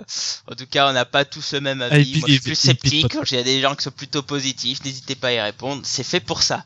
Deuxième sujet. Alors, euh, vous êtes euh, au courant que un seigneur, un grand seigneur des comics, un magnifique scénariste Oula, a oula, été là, là, là. annoncé Attends, un pour grand seigneur. reprendre la Ce plus n'est pas grande Bendis Ce la n'est pas plus grande Bendis. franchise de, de, de comics de Marvel. hein. Alors là, évidemment là, on est totalement dans l'objectivité, hein, qu'on soit clair et net. hein. Attends, le mec est consacré Dieu vivant alors qu'il a à, à peine fait ses preuves. Oh, il a pas fait à peine, par contre, là, je suis pas d'accord. Enfin bon, bref. Hickman, Jonathan Hickman a été annoncé par Marvel pour récupérer la franchise X-Men. Alors ça a été fait en plusieurs steps. Hein. Il a été annoncé euh, En plusieurs étapes. faire- Ah, step. Oui, enfin, désolé, j'ai bu du rhum. Voilà. Donc, euh, de Jonathan Hickman a été annoncé euh, en arrivant sur la franchise X-Men avec deux mini-séries, Power of X et House of X. Et euh, un peu plus tard, alors à la, base, il était censé faire deux mini-séries euh, sans savoir s'il allait reprendre une série X-Men et tout. Apparemment, enfin, à la base, il disait que les, artistes, enfin les équipes créatives allaient rester pour finalement dire non, non, non, finalement, on va tout s'arrêter et avec les mini-séries de Jonathan Hickman, Jonathan Hickman va vraiment reprendre toute la franchise et continuer ses séries. Alors, ça sera sûrement un Uncanny X-Men, etc. hein. Et donc, voilà. Grosse, Non, mais att- Ouais. grosse par annonce, Jonathan Hickman Ouais. va reprendre la franchise X-Men. Ouais. Mais en même Ça, temps, tu croyais sincèrement que, euh, en fait, euh, les, les mecs allaient rester en place? C'est Je veux ça. dire, qui, qui a cru? Pas du tout. Moi, j'y ai pas cru. Vraiment, j'y ai pas cru. Surtout qu'en plus, d'après la dernière interview que j'ai lue, apparemment, c'est lui qui a proposé euh, l'idée euh, des mini-séries pour faire une coupe bien nette. Donc, euh, euh, Alors, déjà, est-ce que vous pensez que c'est une bonne nouvelle pour la franchise des X-Men? Ah bah, vu où ça en... Alors, oui et non. oui et non. des, des retours que j'ai sur ce qui se passe actuellement, il y a plutôt de bons trucs. Bah ouais, Euh, c'est ce qui me semble aussi. ouais, c'est ça. qui me fait un peu chier. C'est que c'est les- un peu dommage. c'est que voilà, il y, avait des gens, euh, très franchement, euh, je, je, je m'y suis mis un petit peu là justement pour le pour le sujet. J'ai malheureusement pas eu l'occasion de tout lire, mais euh, il y a de très très euh, par rapport à ce qu'on a eu ces dernières années, ça a remonté carrément le niveau. Euh, Par rapport à ce qu'on a en VF, clairement, Pareil. ça peut être qu'une bonne nouvelle. Parce que Oui, là, oui, oui, euh, oui, oui. Non, mais alors là, euh, clairement, clairement, clairement. je veux dire, euh, je suis fan des persos et, et je, les, je les suis parce que parce que je les paye pas, soyons honnêtes. Et euh, mais sinon, j'aurais arrêté X-Men depuis Pelurette. Euh, le dernier bon truc, cette fois être quoi? Mad Fraction, je crois, de bonne mémoire? Bah, moi, j'avais bien aimé la période Fraction. Ouais, moi aussi, C'est le dernier truc que j'ai bien aimé. Ça fait combien de temps? Euh, Si t'avais la, la trilogie de la trilogie du du Messi que j'avais trouvé pas trop mal, mais après. euh, Mais ça, c'est les avant, ça. avant. Ça, c'est avant, ça Parce que sinon, je te non, parlerai de Wolverine on the X-Men. C'est Non, Non, c'est avant. Ah oui, Fraction, il y récupère juste après, t'as raison. Bah ouais. Ouais, exact. Ouais, c'est vrai que c'était pas mal. C'est vrai que Décimation, Décimation, c'est Fraction, hein, il me semble. Oui. Ouais, effectivement. Donc, euh, alors, par contre, il y y, a un truc qui est assez étonnant. C'est Wolverine que on the X-Men aussi, qui était bien. Ah Oui, oui, oui, c'est vrai. ah, Ah, t'as raison, t'as raison. oui. Jason Aaron, c'est vrai, c'est vrai. Ouais, mais bon, eh, c'est une série, quoi. C'est pas la Ah oui, hein. ah oui, non, mais c'est sûr. hein, mais... Alors, Et il y y a une un série truc où, je voulais vous poser la question, c'est que Marvel a pour une fois une grosse promo autour des mutants, et là ils disent, en gros, ils traitent euh, Jonathan Hickman comme Grant Morrison en disant, bah voilà, euh, les X-Men a eu euh, quatre milestones, euh, et là euh, le dernier c'était euh, le New X-Men de Grant Morrison, et là vous avez le nouveau, c'est euh, Power of X, House of X de de Jonathan Hickman. En gros, c'est ça dit, euh, bah en fait, ce qui s'est passé entre les deux runs, bon, ça servait à rien. Quoi. Alors, que pensez-vous de ça? Parce que moi, je Alors, trouve ça très particulier. je trouve ça très moche à dire. ça. Mais euh, ils l'ont déjà fait justement euh, quand Morrison est arrivé. T'avais le, à la fin, t'avais le manifeste qui t'expliquait en fait ce que Morrison comptait faire pour son run. Euh, moi, je, je m'en souviens très bien parce que je l'ai dans ma version. Et en fait, ça t'expliquait très bien que euh, c'était marqué noir sur blanc. Tout ce qui a été fait depuis que Clermont est parti, c'était de la merde. Je veux retourner à Clermont. Euh, en même temps, euh, c'est un peu con parce que Claremont était le dernier scénariste en cours. Bah ouais, mais c'était c'était ça qui était marqué que Je veux dire, il y avait, il y avait euh, euh, euh, Morrison. D'ailleurs, c'est très drôle, c'est que euh, Morrison a repris de Claremont et Claremont a repris de Morrison. C'est vrai. Mais euh, Clermont a fait beaucoup de Ah bah il a in-out. fait, de il a in-out, fait- ça c'est Oui, bah oui. oui, il a Et fait il beaucoup hein, d'allers-retours. façon. oui. Euh, moi, écoute, c'est de la pub, ça fait, c'est comme les trucs euh, après Secret Wars, euh, rien ne sera jamais plus comme avant, euh, tout a changé, euh, machin. Oui, Ouais, bon, là, tu c'est, sais que c'est- c'est enfin, faux. là, je trouve que ça a vachement, tu sais, ils ont fait des documentaires, des mini documentaires sur les différents milestones en t'expliquant que, bah, voilà, quoi. Je les ai vus, euh, ça pète pas, ça pète pas trois pattes à un canard non plus ce qu'ils ont fait. Hein. Ouais, mais c'est la première fois qu'ils font autant, quoi. Enfin, je veux dire, euh, enfin, depuis, depuis très, très, très, très longtemps, hein, clairement. Mais ils ont fait, ils ont, euh, ils ont fait, fait, la, ils- même- ils ont fait la même chose quand Bendis est arrivé sur les New Avengers. C'est ça. les New ah, Avengers. sur les New Avengers, peut-être. C'est juste parce que là, ils ont un nom à mettre en avant et qu'ils avaient pas mis de nom à mettre en avant avant. C'était ça. Alors j'ai deux, j'ai deux questions à vous poser. Est-ce que c'est pas pour vous le signe que du fait que maintenant ils ont récupéré la franchise des X-Men, enfin qui, est- qui est retournée chez Disney, est-ce que maintenant ils disent allez on envoie plein plein badin, maintenant on va récupérer masse de thunes, on va envoyer du lourd? Sachant qu'ils font la même avec les c'est- FF. Ou est-ce qu'ils font euh, ils font euh, un gros susboulage à de, de Jonathan Hickman, sachant qu'il a fait un boulot extraordinaire sur les Avengers, même si plusieurs n'ont pas aimé. Euh, Susboulage. Les deux, hein. eh des peu les deux. Euh, je Ouais, te rappelle, je te rappelle qu'ils ont fait venir Bendis hein, sur les X-Men. Ouais, Ouais, mais euh. Bendis, c'est ça. Ouais, Non, mais euh, nul. non Il attends, a fait n'importe c'est- quoi. je suis d'accord que c'était nul, mais ils ont fait venir Bendis. Oui, c'est vrai. Mais moi, je pense, euh, je pense, Et Bendis, il sortait comme de Guigui, période. Avengers que tout le monde aimait. Donc du coup, si tu veux, euh, voilà, Hickman, c'est un nom qui a eu euh, euh, globalement sa, sa première partie du run euh, Avengers euh, est excellente. Euh, en plus, une partie a été reprise dans les films, Mm. ce qui est, ce qui est, ce qui est un peu beaucoup. Euh, donc du coup, le mec, euh, moi je trouve qu'il est un peu trop starisé. C'est-à-dire que je trouve qu'il a pas non plus fait des trucs de, enfin, il a pas réussi à Quand faire même. ses preuves sur sur le long terme. Mais à part Avengers, il a fait quoi comme gros machin? Fantastic Four. Avant. Ouais, qui était pourri, ok. Oh non, c'est trop bien. Mais t'as jamais eu de goût, on le sait. Quoi d'autre? Bah, il a fait Fantastic Four et derrière, il a rempilé sur Avengers. Non mais tu vois ce que je veux dire, c'est qu'en fait pour moi, euh, Hickman, euh, le mec est starifié alors que euh, euh, il a euh, 10-15 ans dans le métier, il a fait que deux licences, et deux grosses licences certes, mais tu vois ce que je veux dire? Je- je- je- ouais, j'aime moi, je bien ce qu'il a que fait Après, chez Image après il aussi. fait Non, East mais- of West et tout. Enfin, franchement. Ouais, voilà. Oui, mais Stuff West, c'est quoi qu'on vante? Ah, Tu crois qu'ils vont, ils en vendent 100 000 ou quoi? Non. T'es malade. J'adore les Stuff, et j'adore les Stuff West. Euh, j'ai pas aimé CFF, mais j'aime beaucoup ces Avengers. Mais je trouve que, et c'est le cas pour de nombreux auteurs, je trouve que la starification vient un peu trop vite. Un peu, actuellement, un peu trop vite, un peu trop tôt. Surtout pour des mecs qui se barrent euh, euh, rapidement. Alors, il y a quelqu'un, il y a Spider-Man qui dit sur le chat, euh, Hickman, faudrait juste pas qu'il aille trop loin dans sa masturbation intellectuelle et on pourrait avoir du bon.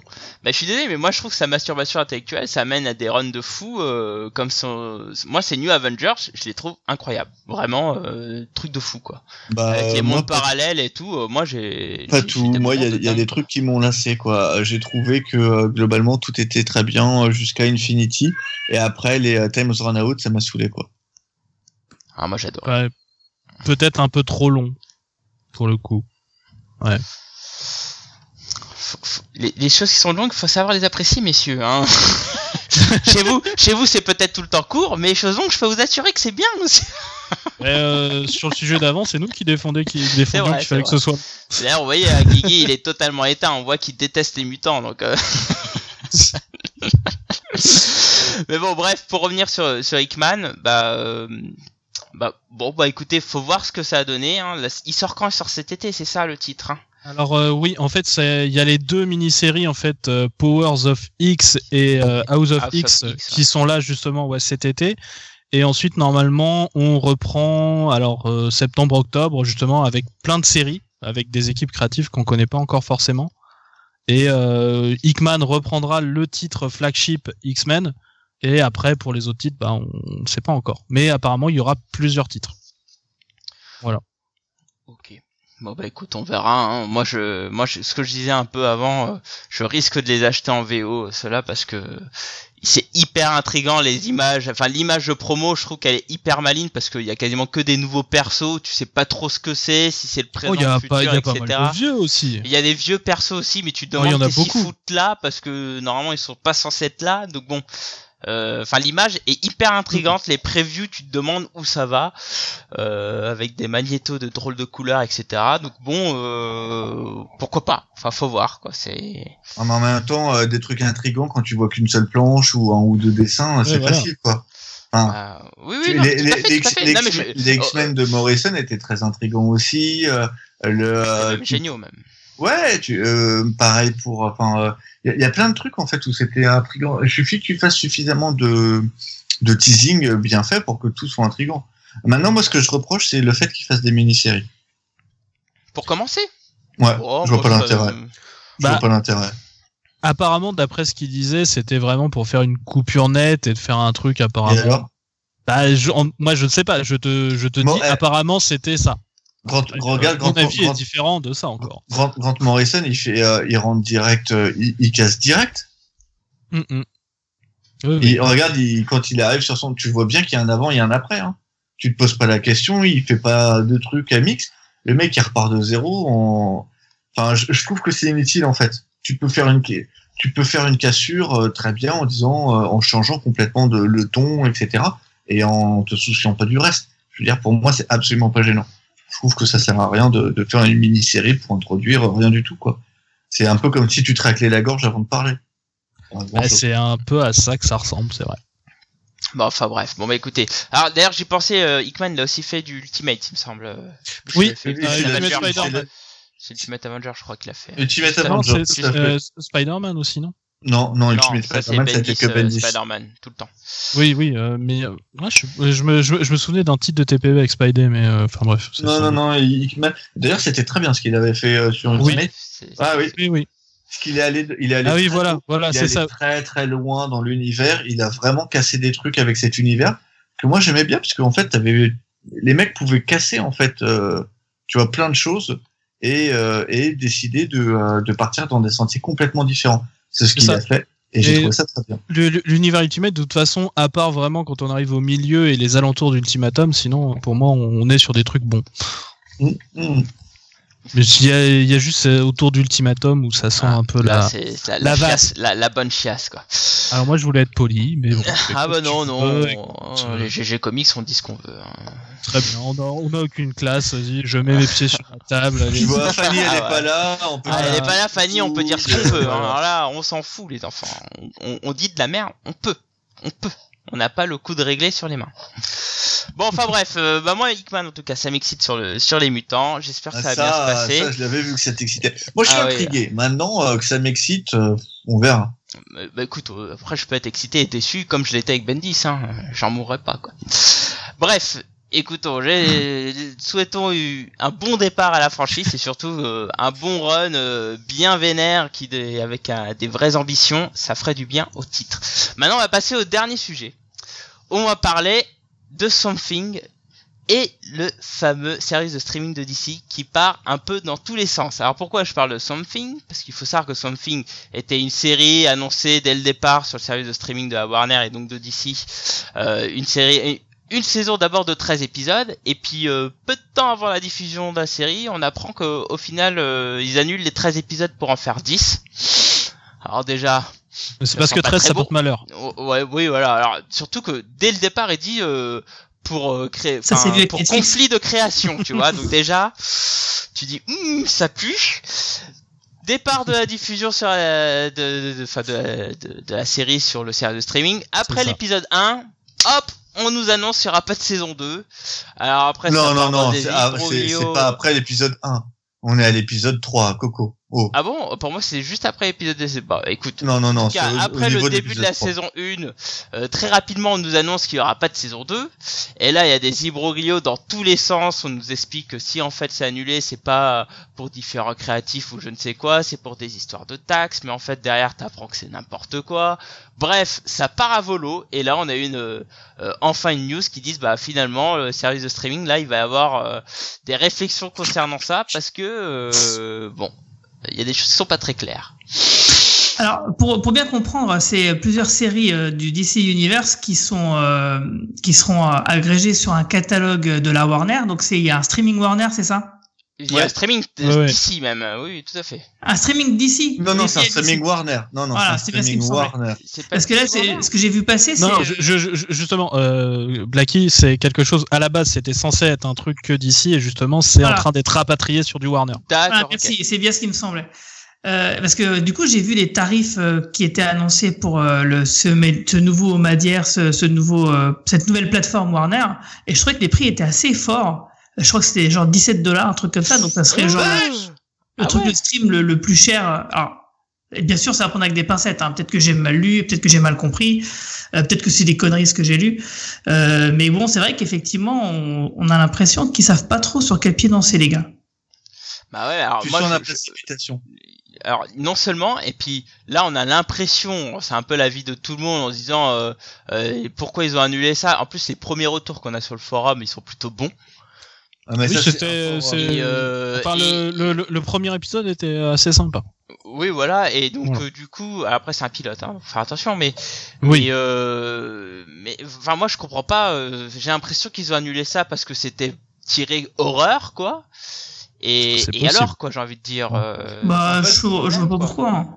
Pour moi, Bah, pour, moi il- pour moi, ça a été annulé, euh, non pas à, côté, à cause du show, euh, qu'il soit horreur ou pas, c'est annulé parce que la plateforme euh, n'est euh, n'est pas prête, parce que la plateforme Warner n'est pas disponible, elle est pas prête, et donc du coup, le truc, ils peuvent pas l'héberger.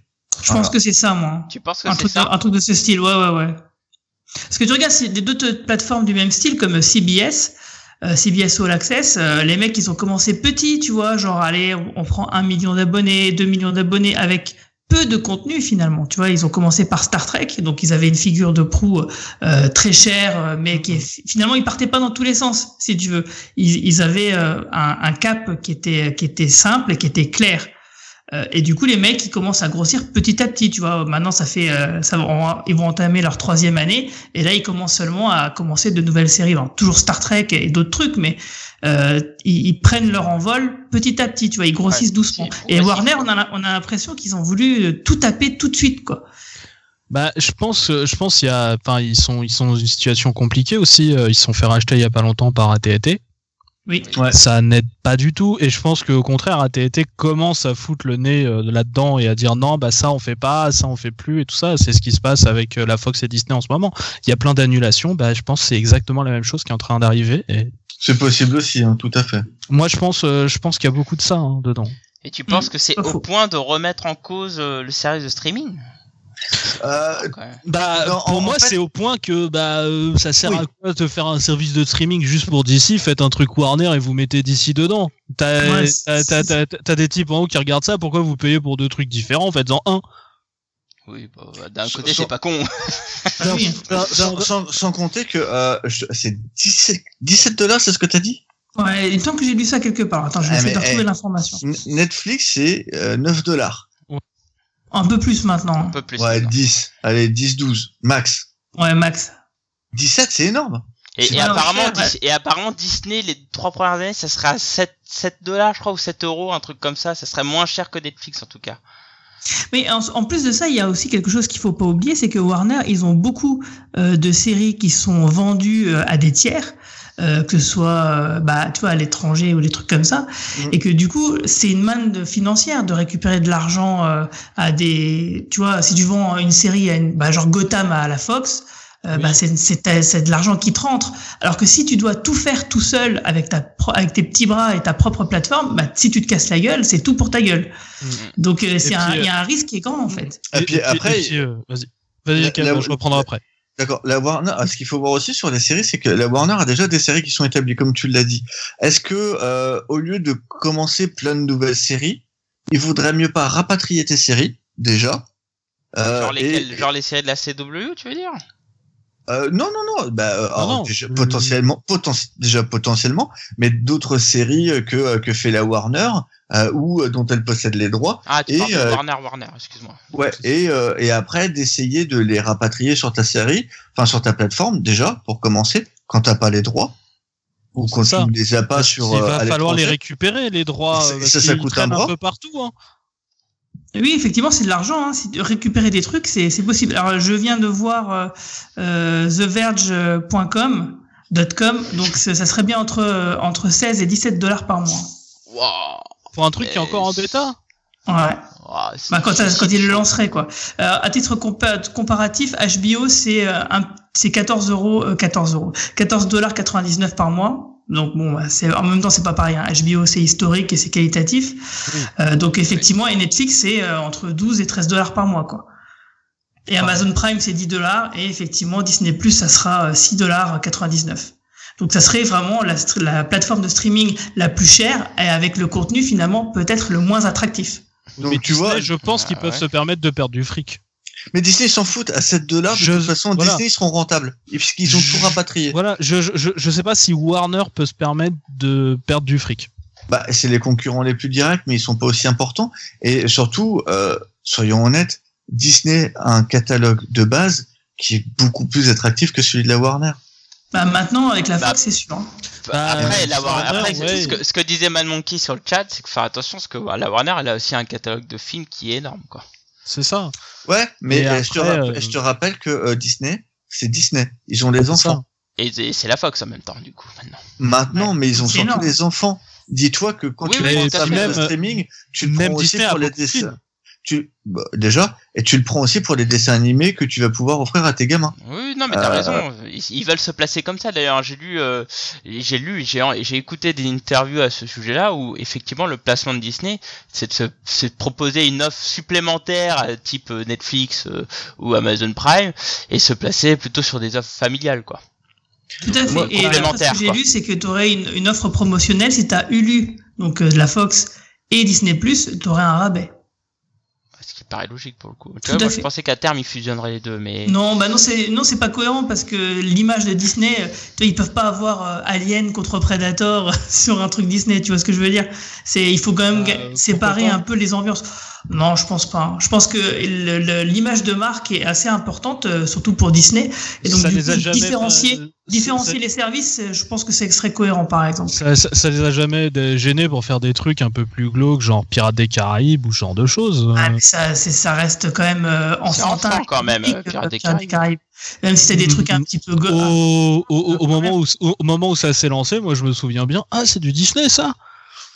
Vois bah, Surtout que Pierre des Caraïbes, c'est une attraction Disney qui est ah connue, euh, archi connue outre-Atlantique.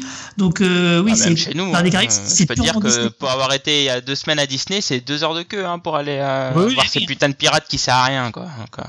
Puis merde, ils ont récupéré Indiana Jones. Oui, aussi. Hein. clair. Donc non, je suis désolé, le mec qui se fait choper son cœur, non, va y avoir aussi du sanglant. Hein. Ouais, ouais ça reste familial, il y a C'est du classique. Ah, ça m'a traumatisé gamin, moi, le cœur. Hein, Attends, c'est pas interdit au moins de 16 ans. Ah, c'est le singe qui m'a traumatisé. Hein, Là, c'est Cervelle de singe. Cervelle de singe, ça m'a traumatisé, ça, putain. Mais moi, j'en ai tiré un verbe. Hein. Je vais te calincha ou Ishade. C'est vraiment, ça m'a traumatisé. Pour, en tout cas, pour, pour, pour, revenir sur la Warner, pour moi, ils sont, ils sont en fait, ils ont annulé, ils ont annulé Swamp Thing euh, avant les résultats parce que globalement ils sont pas prêts. En fait, ils ont lancé la charrue avant les bœufs. Avant de lancer ta série, il faut que ta plateforme soit prête. Et la plateforme, elle l'est pas. Ouais, c'est une manière de voir.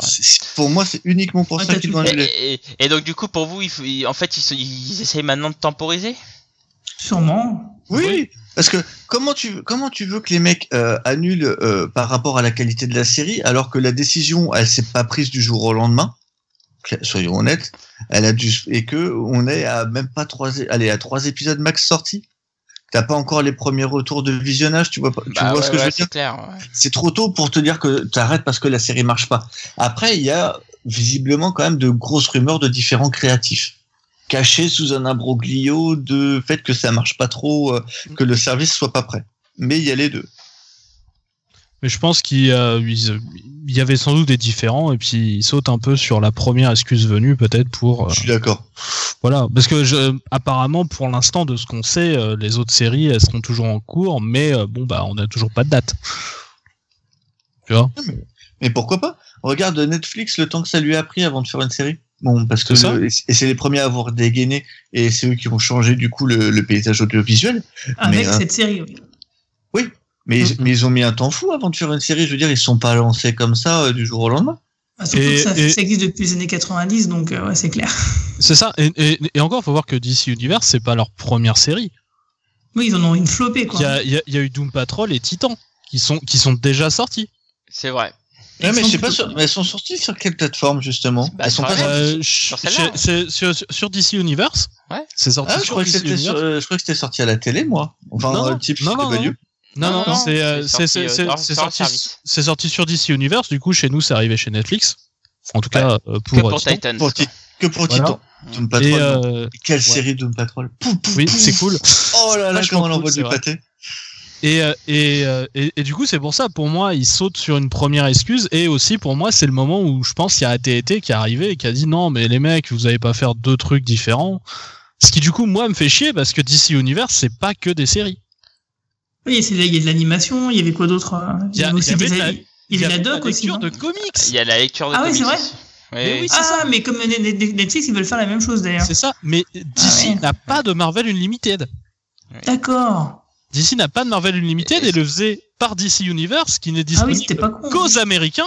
Je le sais parce Exactement. que ça fait des années que j'ai, enfin depuis que c'est sorti, j'essaye de me m'abonner, mais il faut, faut que j'ai une adresse là-bas. J'ai, voilà, j'ai pas de truc. Alors que- NordVPN euh, sur YouTube, on voit ça partout là. Non, non, non, non, non, non. Il leur faut un- un- une adresse de compte bancaire aux Amériques. Faut, faut que je leur donne un truc d'un compte bancaire qui est aux Amériques. Oh, ah ouais, là c'est chaud. Ah oui, non, non, ouais, non, les, les chiants chelous, hein. Vraiment, hein, j'ai, j'ai essayé plusieurs fois. Et alors que moi, je, mais, un DC Unlimited, mais j'y vais quand vous voulez. C'est ça que je veux. Et euh, bah, euh, ça, c'est le truc qui va sauter quand ça va devenir un truc purement Warner. Bah, sauf s'ils font un truc de lecture en parallèle. Hein. Enfin là, Ah, on, on en est à un stade où effectivement là, euh, on sait pas où on va quoi. C'est ça le problème quoi.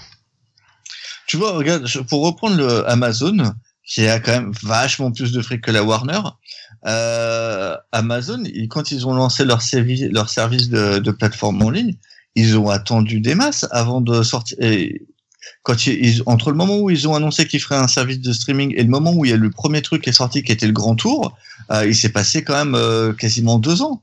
Oui. La Warner te sort trois séries euh, sur une plateforme qui n'est même pas finie.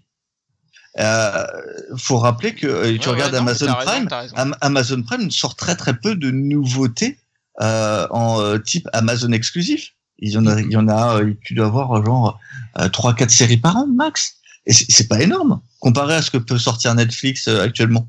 Bah, Oui, T'en c'est as ça. plus, hein, euh, mais euh, mais de- Non. qui, qui font beaucoup de bruit effectivement. Tu dois avoir. Enfin, en Amazon, en- bah, moi j'ai Amazon Prime, mais je peux te dire, je vois pas des masses de nouvelles séries. Ouais, j'ai l'impression que c'est un peu le, le repère du nanar. euh, Non non, cette année, Prime, euh, cette année, Non, non, il y a film. des trucs. cette année ils en ont pas mal. Non, non, mais, euh, années, ils Au niveau à, arrivée de films un peu anciens, j'ai l'impression que c'est pas le haut du panier. euh. Ah Non, non, je parlais pas, pas. des anciens films. Non non, je parle de de, cré- de création exclusive. euh. Création exclusive. Ah oui. Cette année, c'est l'année où ils en ont le plus. Et Ouais, ils ont des ça, trucs ouais. qui sont vraiment pas dégueulasses. Mais Bah, regarde, moi, je suis ça très, fait- ça je, je- fait- je- je- je suis très curieux de voir The Tick, par exemple, chez eux.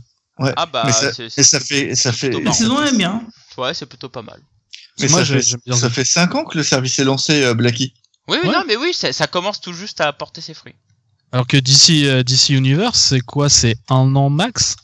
Ouais. Comme ça? Même Mais pas. alors, par même contre, par contre, euh, sur le chat, ça a complètement craqué. hein. Je vous- puisque, puisque sur le chat, ils n'arrêtent pas de parler de la série Alfred. Euh, ils sont en train d'imaginer un. Non, mais moi, un je majordome comprends, hein, ça fait univers. mal, hein, ça fait mal, hein, ça fait mal la série. Alfred.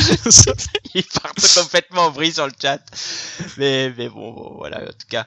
Euh, pour revenir sur le service de streaming, bah écoutez, ouais, c'est c'est vrai, bon, on va attendre que ça stabilise, on va voir ce qu'ils vont faire avec ce service Warner, mais, mais bon, c'est un peu inquiétant pour les séries d'ici. En tout cas, cas, j'espère que celles qui existent déjà vont arriver sur Netflix. Enfin, août. En tout cas, bah, vu, Titan, mais, euh, mais, elles sont toutes annulées. Hein. Titan, il n'y a pas de suite. Euh, Doom Patrol non plus. Et euh...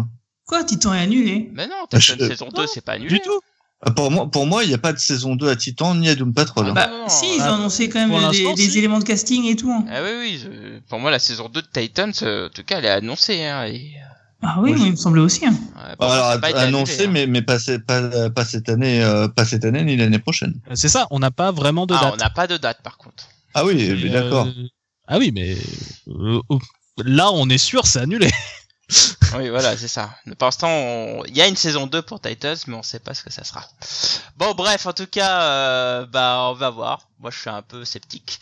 J'ai un peu, j'espère pouvoir regarder Something, mais bon, je vais d'abord regarder euh, la Doom Patrol que j'ai toujours pas. J'ai même pas regardé une saison qui va pas jusqu'au bout et qui en plus a eu un imbroglio de la manière dont ouais, elle est faite. c'est, c'est, bon après je vais voir. Aucun Selon les retours qu'on aura sur le forum, je verrai si je peux. J'ai vu le 1, il était sympa et puis bon, c'est Swamp Thing, je sens que je vais être obligé. C'est Swamp Thing. Si, si, sinon pour Titan, la saison 2, elle avait été euh, annulée, enfin elle avait été annoncée déjà euh, renouvelée déjà en octobre l'année dernière. Oui, oui, Ouais. oui. Oui, oui.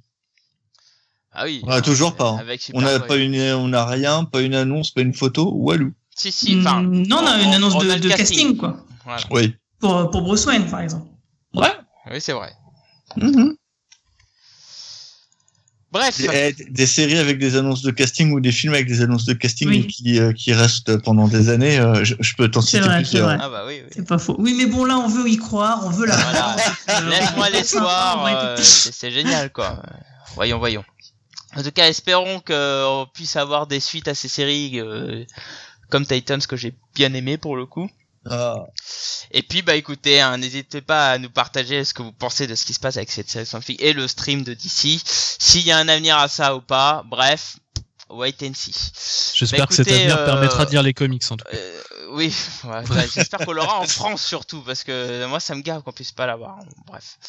Mais moi, c'est c'est qu'on puisse pas s'inscrire, euh, que ce soit en VF ou pas. Euh, peu. Exactement. oui, oui, non mais on, on est bien d'accord, on est bien d'accord. Eh, mais, eh, ça demande un, pa- un paquet de pognon. Mec, combien de services de streaming sont dispo en France? Très sincèrement. Bah, Mais non, mais moi, euh, je veux juste pouvoir lire les mais on comics. parle, on parle de streaming de comics là. Il y en a qu'un seul, il y a le Marvel Now, c'est tout. Il y a Marvel Unlimited, euh, je suis il abonné. Je euh, sais je même suis pas si on abonné, peut faire suis le, le. Non, il y avait un truc. euh, Il y a pas une application Unlimited, je sais pas quoi. euh, Bref. Chez, Mar- chez Marvel, ouais.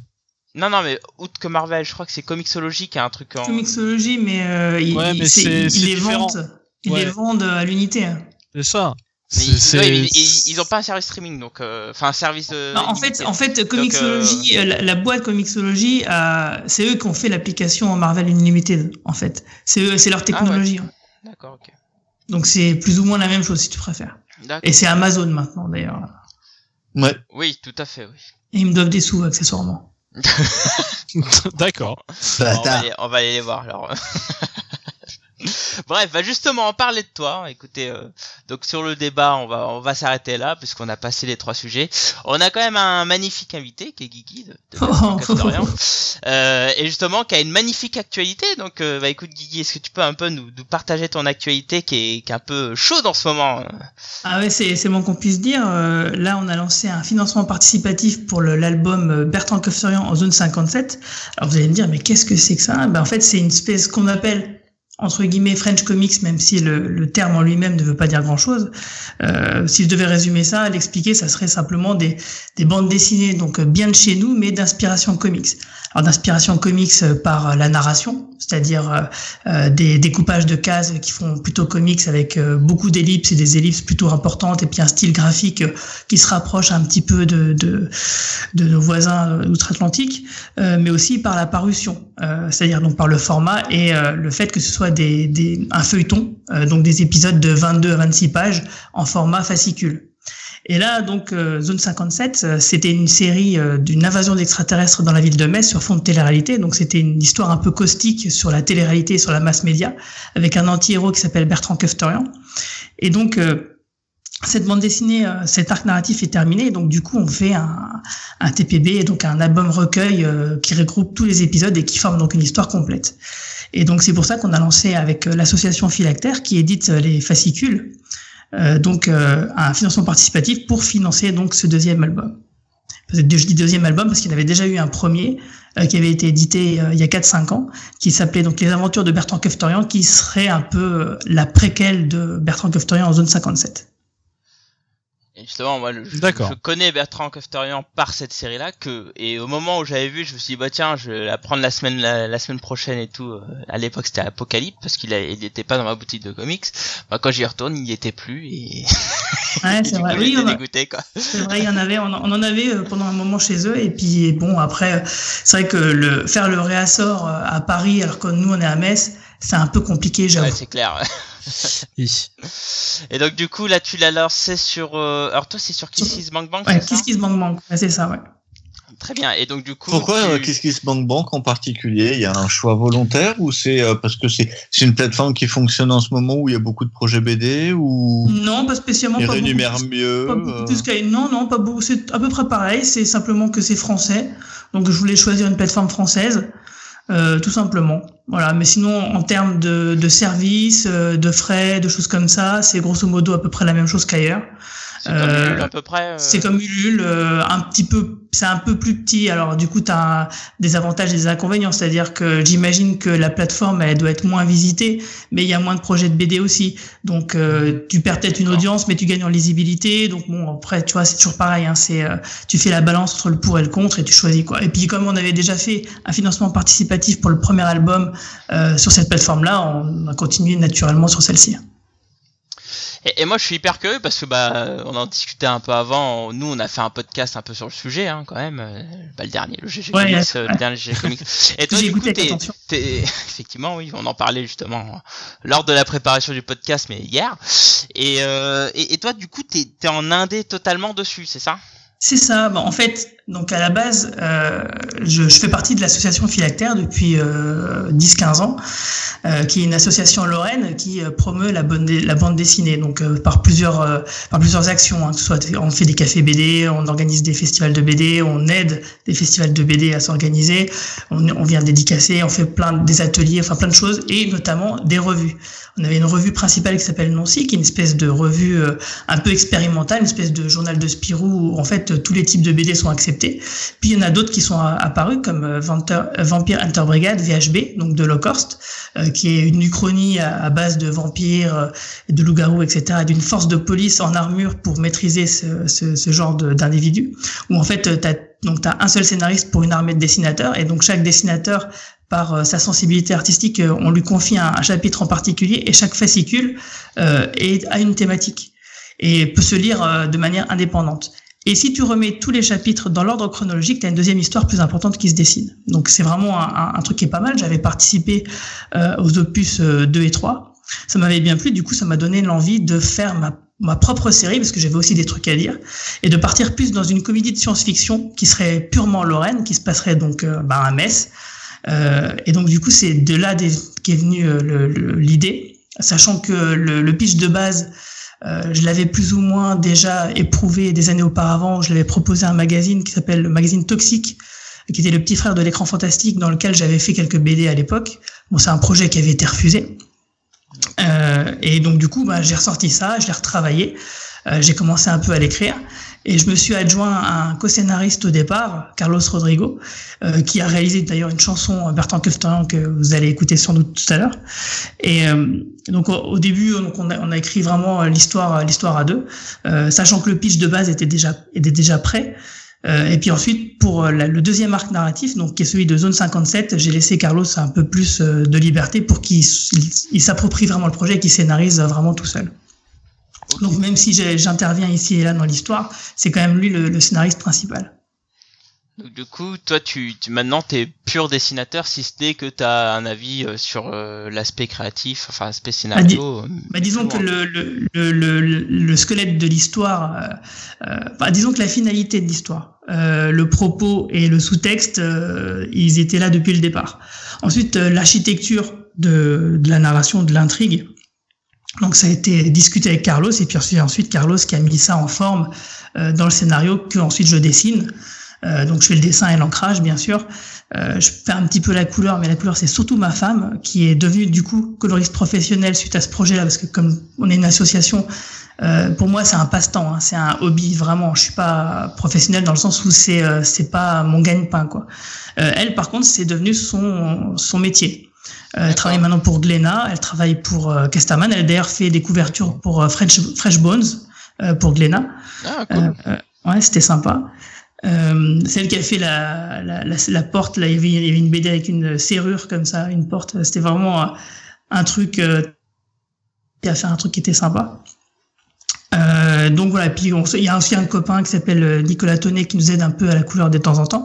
Et surtout, j'invite parfois des artistes à participer à, à, la réalisation. Par exemple, on écrit des petits tie euh, c'est euh, chacun son tour, Carlos et moi, c'est chacun on écrit un, un, petit épisode de 10 pages qui est dans les fascicules et on invite donc des artistes pour venir, que ce soit Morad Dermel, euh, Isma, etc., qui viennent donc euh, compléter l'histoire avec en, en, se focalisant sur un personnage secondaire par exemple. Bon ça c'est des petites histoires qui seront pas dans les albums, mais on espère un jour quand même les ressortir dans un, un, une intégrale dédiée à, à, ces petites histoires. Et on fait venir intervenir aussi des artistes cover comme Gérald Parel qui a travaillé chez ah. Marvel. Euh, qui nous a fait le, la quatrième couverture de Bertrand Keftorian, mais aussi euh, Loïc Music, qui est un illustrateur euh, vraiment une, une flèche montante de l'illustration pour avoir travaillé après euh, dans des, des, maisons comme Sans détour, euh, l'appel de Stulu, etc., qui nous a fait une couverture, la couverture numéro 3 de Bertrand Keftorian, la couverture numéro 4 de Zone 57 et qui est en train de nous faire, d'après un de mes crayonnés, la couverture finale de l'album Recueil dont le financement participatif est en cours. Et euh, alors si, ça, si vous êtes curieux, je vous invite à aller sur la page Facebook de Zone 57 parce que hier il nous a fait un petit euh, un petit live euh, pour nous montrer sa méthode de travail pendant une demi-heure. C'était vraiment fascinant. Et du coup, on voit que la couverture, elle va claquer sa mère, quoi. bah écoute, j'ai hâte de voir ça. Alors, moi j'ai, enfin moi j'ai participé à ton Kiss Bank Bank. Alors il y a ah, plein, merci, merci. il y a quand même plein de steps avec plein de dédicaces. Donc euh, bon courage. Ouais, je sais, je sais, je suis, je suis, un, je suis un peu fou. Parce que je apprends pas de mes erreurs. Ouais, il y en a vraiment beaucoup avec dédicaces. Hein. Bah, du coup, je me suis jeté dessus. Et euh, donc bon courage déjà. Et alors, je vois que vous êtes à 60%. Il reste 20 jours, donc c'est plutôt, il y a plutôt une bonne dynamique. Oui. Donc, euh, donc, en tout cas, n'hésitez pas à jeter un œil.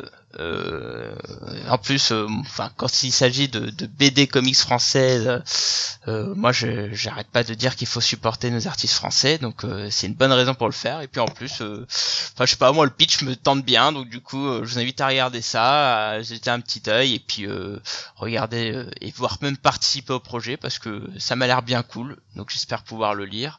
Alors j'ai une dernière question aussi parce que je vois qu'il y a Vestron qui est, qui est cité. Euh, en fait, c'est quoi? C'est une association avec Vestron? Ou si le projet se conclut, vous publiez via Vestron, euh, ça marche ah, Vestron, c'est-à-dire? Euh, Weta. Ah, Weta. Alors oui, en fait, euh, ouais, c'est une bonne question. Le, le, premier album, en fait, alors, pour la, la faire courte, l'association Philactère, on est une association, on fait tout. Et donc, oui. par exemple, sur zone 57 Bertrand Keftorian, c'est moi qui m'occupe de euh, faire les demandes de subventions avec l'aide euh, donc des autres membres, bien sûr, euh, qui fait les devis aux imprimeurs, qui fait la maquette, euh, qui fait la communication, qui, euh, enfin, tout ce qui est administratif, tout ce qui est chiant, euh, tout ce qu'un auteur ne fait pas en règle générale, que c'est un éditeur dont c'est le travail de l'éditeur, c'est moi qui m'en occupe. Pareil, quand je dois me déplacer en salon, c'est moi qui sollicite les salons ou c'est eux qui me sollicitent, c'est selon, et qui organisent après ma venue, etc., etc. Euh, donc tout ça, on, on, sait absolument tout ce que c'est faire un éditeur chez Philactère, on sait le faire. Euh, sauf que oui, comme raison, on est une petite, on est une petite association, on n'a pas beaucoup de trésorerie et on n'a pas forcément du coup la possibilité d'être distribué nationalement. Euh, je parle pour les albums. Euh, déjà rien que parce qu'il faut au moins trois albums par an pour euh, que ce soit possible que qu'un diffuseur nous accepte.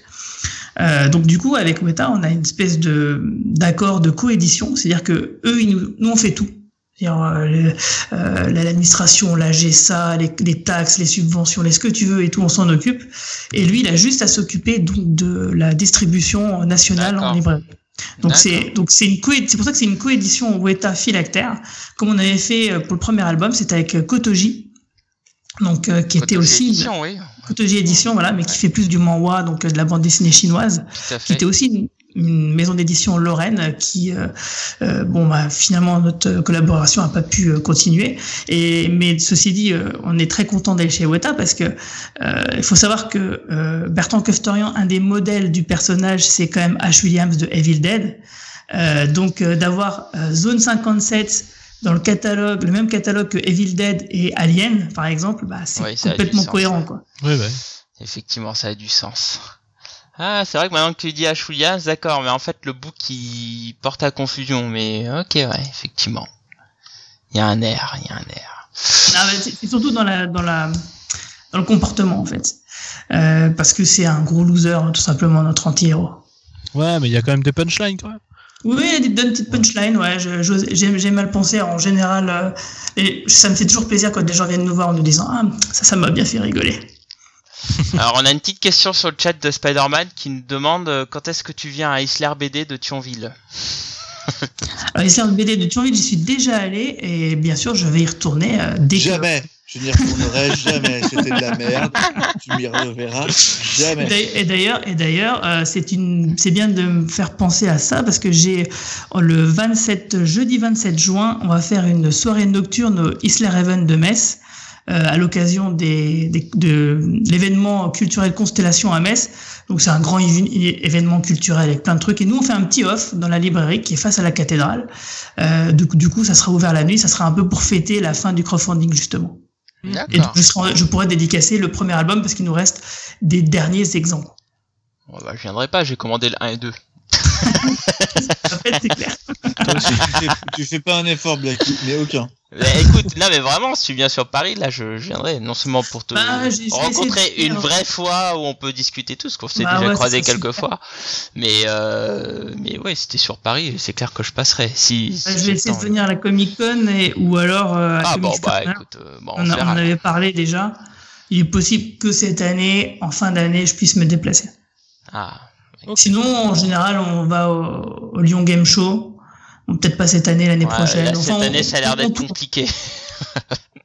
fini, mais euh, enfin, je crois qu'il faut faire une année sur deux, si j'avais bien compris. Donc euh, peut-être l'année prochaine, du coup. Ok. Bah écoute, ça marche.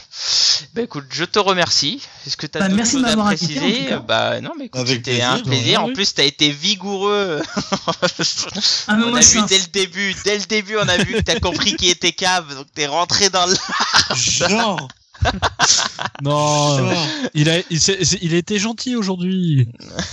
Non, c'est bien, il s'est un peu... En fait, depuis qu'il y a, il y a moins, il y a moins Dragnir qui est, qui, qui est présent en plus euh, sur le podcast, je le vois connecté, donc je lui fais la bise. Mais on voit qu'il s'est un peu calmé quand même. Il, il se pose plus comme, euh, comme le, le padré du podcast, tu vois. En même temps, euh, c'est le cas. Mais il reste ah chiant, hein. Il reste chiant. mais non, mais non, il y a une certaine sagesse quand même qui se dégage. Mec, j'ai pris, j'ai pris, j'ai pris à grand regret la place de Dragnir et je l'assume jusqu'au bout. Ah, ça, veut dire qu'il faut que je devienne chiant. Moi, je resterai toujours le petit con que je suis. en tout cas, je te remercie, Guigui, c'était vraiment sympa. Bah, merci à vous. Merci, merci à toi. C'était hyper intéressant. Et puis, bah, sur ce, bah, écoutez, hein, si vous voulez réagir sur le podcast, etc., vous pouvez nous envoyer un mail à ggcomics.comics-sanctuary.com sur Twitter, ggcomics, parfois j'y réponds, mais c'est principalement Fanny, euh, sur le Facebook Les Comics, et puis évidemment, n'oubliez pas de nous mettre des petites étoiles sur euh, iTunes, ça fait toujours du bien. D'ailleurs, j'ai vu qu'il y en a pas mal de commentaires qu'on pop-up, euh, il va falloir que j'aille regarder ça. Euh, c'est très sympa. En tout cas, merci à ceux qui ont mis des commentaires et tout et des étoiles, c'est vraiment cool. N'oubliez pas de bah, participer. Exactement, exactement. Ouais, merci. Et c'est ce que j'allais dire, merci, bah, c'est très cool. Donc n'oubliez pas qu'il y a un magnifique Kiss Kiss Bang Bang sur le projet Zone 57. Je vous mettrai le lien, évidemment, on le mettra sur Facebook et puis on le mettra aussi sur le lien de la news et euh, évidemment sur le lien du podcast. Et n'hésitez pas à y aller, euh, l'auteur est cool, les dessins je les trouve euh, chouettes, donc du coup jetez-vous dessus. parce que comme ça en plus j'aurai un projet où j'aurai participé qui, qui, ira à son terme et donc j'aurai les BD en question, évidemment. Ce sera la première fois. Ce sera la première première fois quand même. Je suis pas convaincu là, là, pour le coup. Aidez-le. Aidez-moi. Et sur ce, bah écoutez, écoutez, notre petite phrase de conclusion. Écoutez les GG. Eh laissez-moi finir, mais ah, Jamais. On finit. Vous êtes dissipés, bande de petits petits chenapans. Ah, moi, depuis qu'on m'a dit qu'il fallait que je sois chiant, hein, moi je peux. je peux. pas de souci. merde, on a créé un monstre. Donc sur ce, je vous dis, passez une bonne soirée, une, ou une bonne journée si vous nous écoutez en podcast. Et n'oubliez pas, écouter les GG c'est bien, mais lire des comics c'est mieux. Et on vous met enfin en petite euh, musique de conclusion, la musique de, de Bertrand. De Carlos. Rodrigo. Exactement. Et sur ce, passez une bonne soirée. Allez, tchuss tout le monde, tchuss Tchuss. Bonne soirée. Tchuss.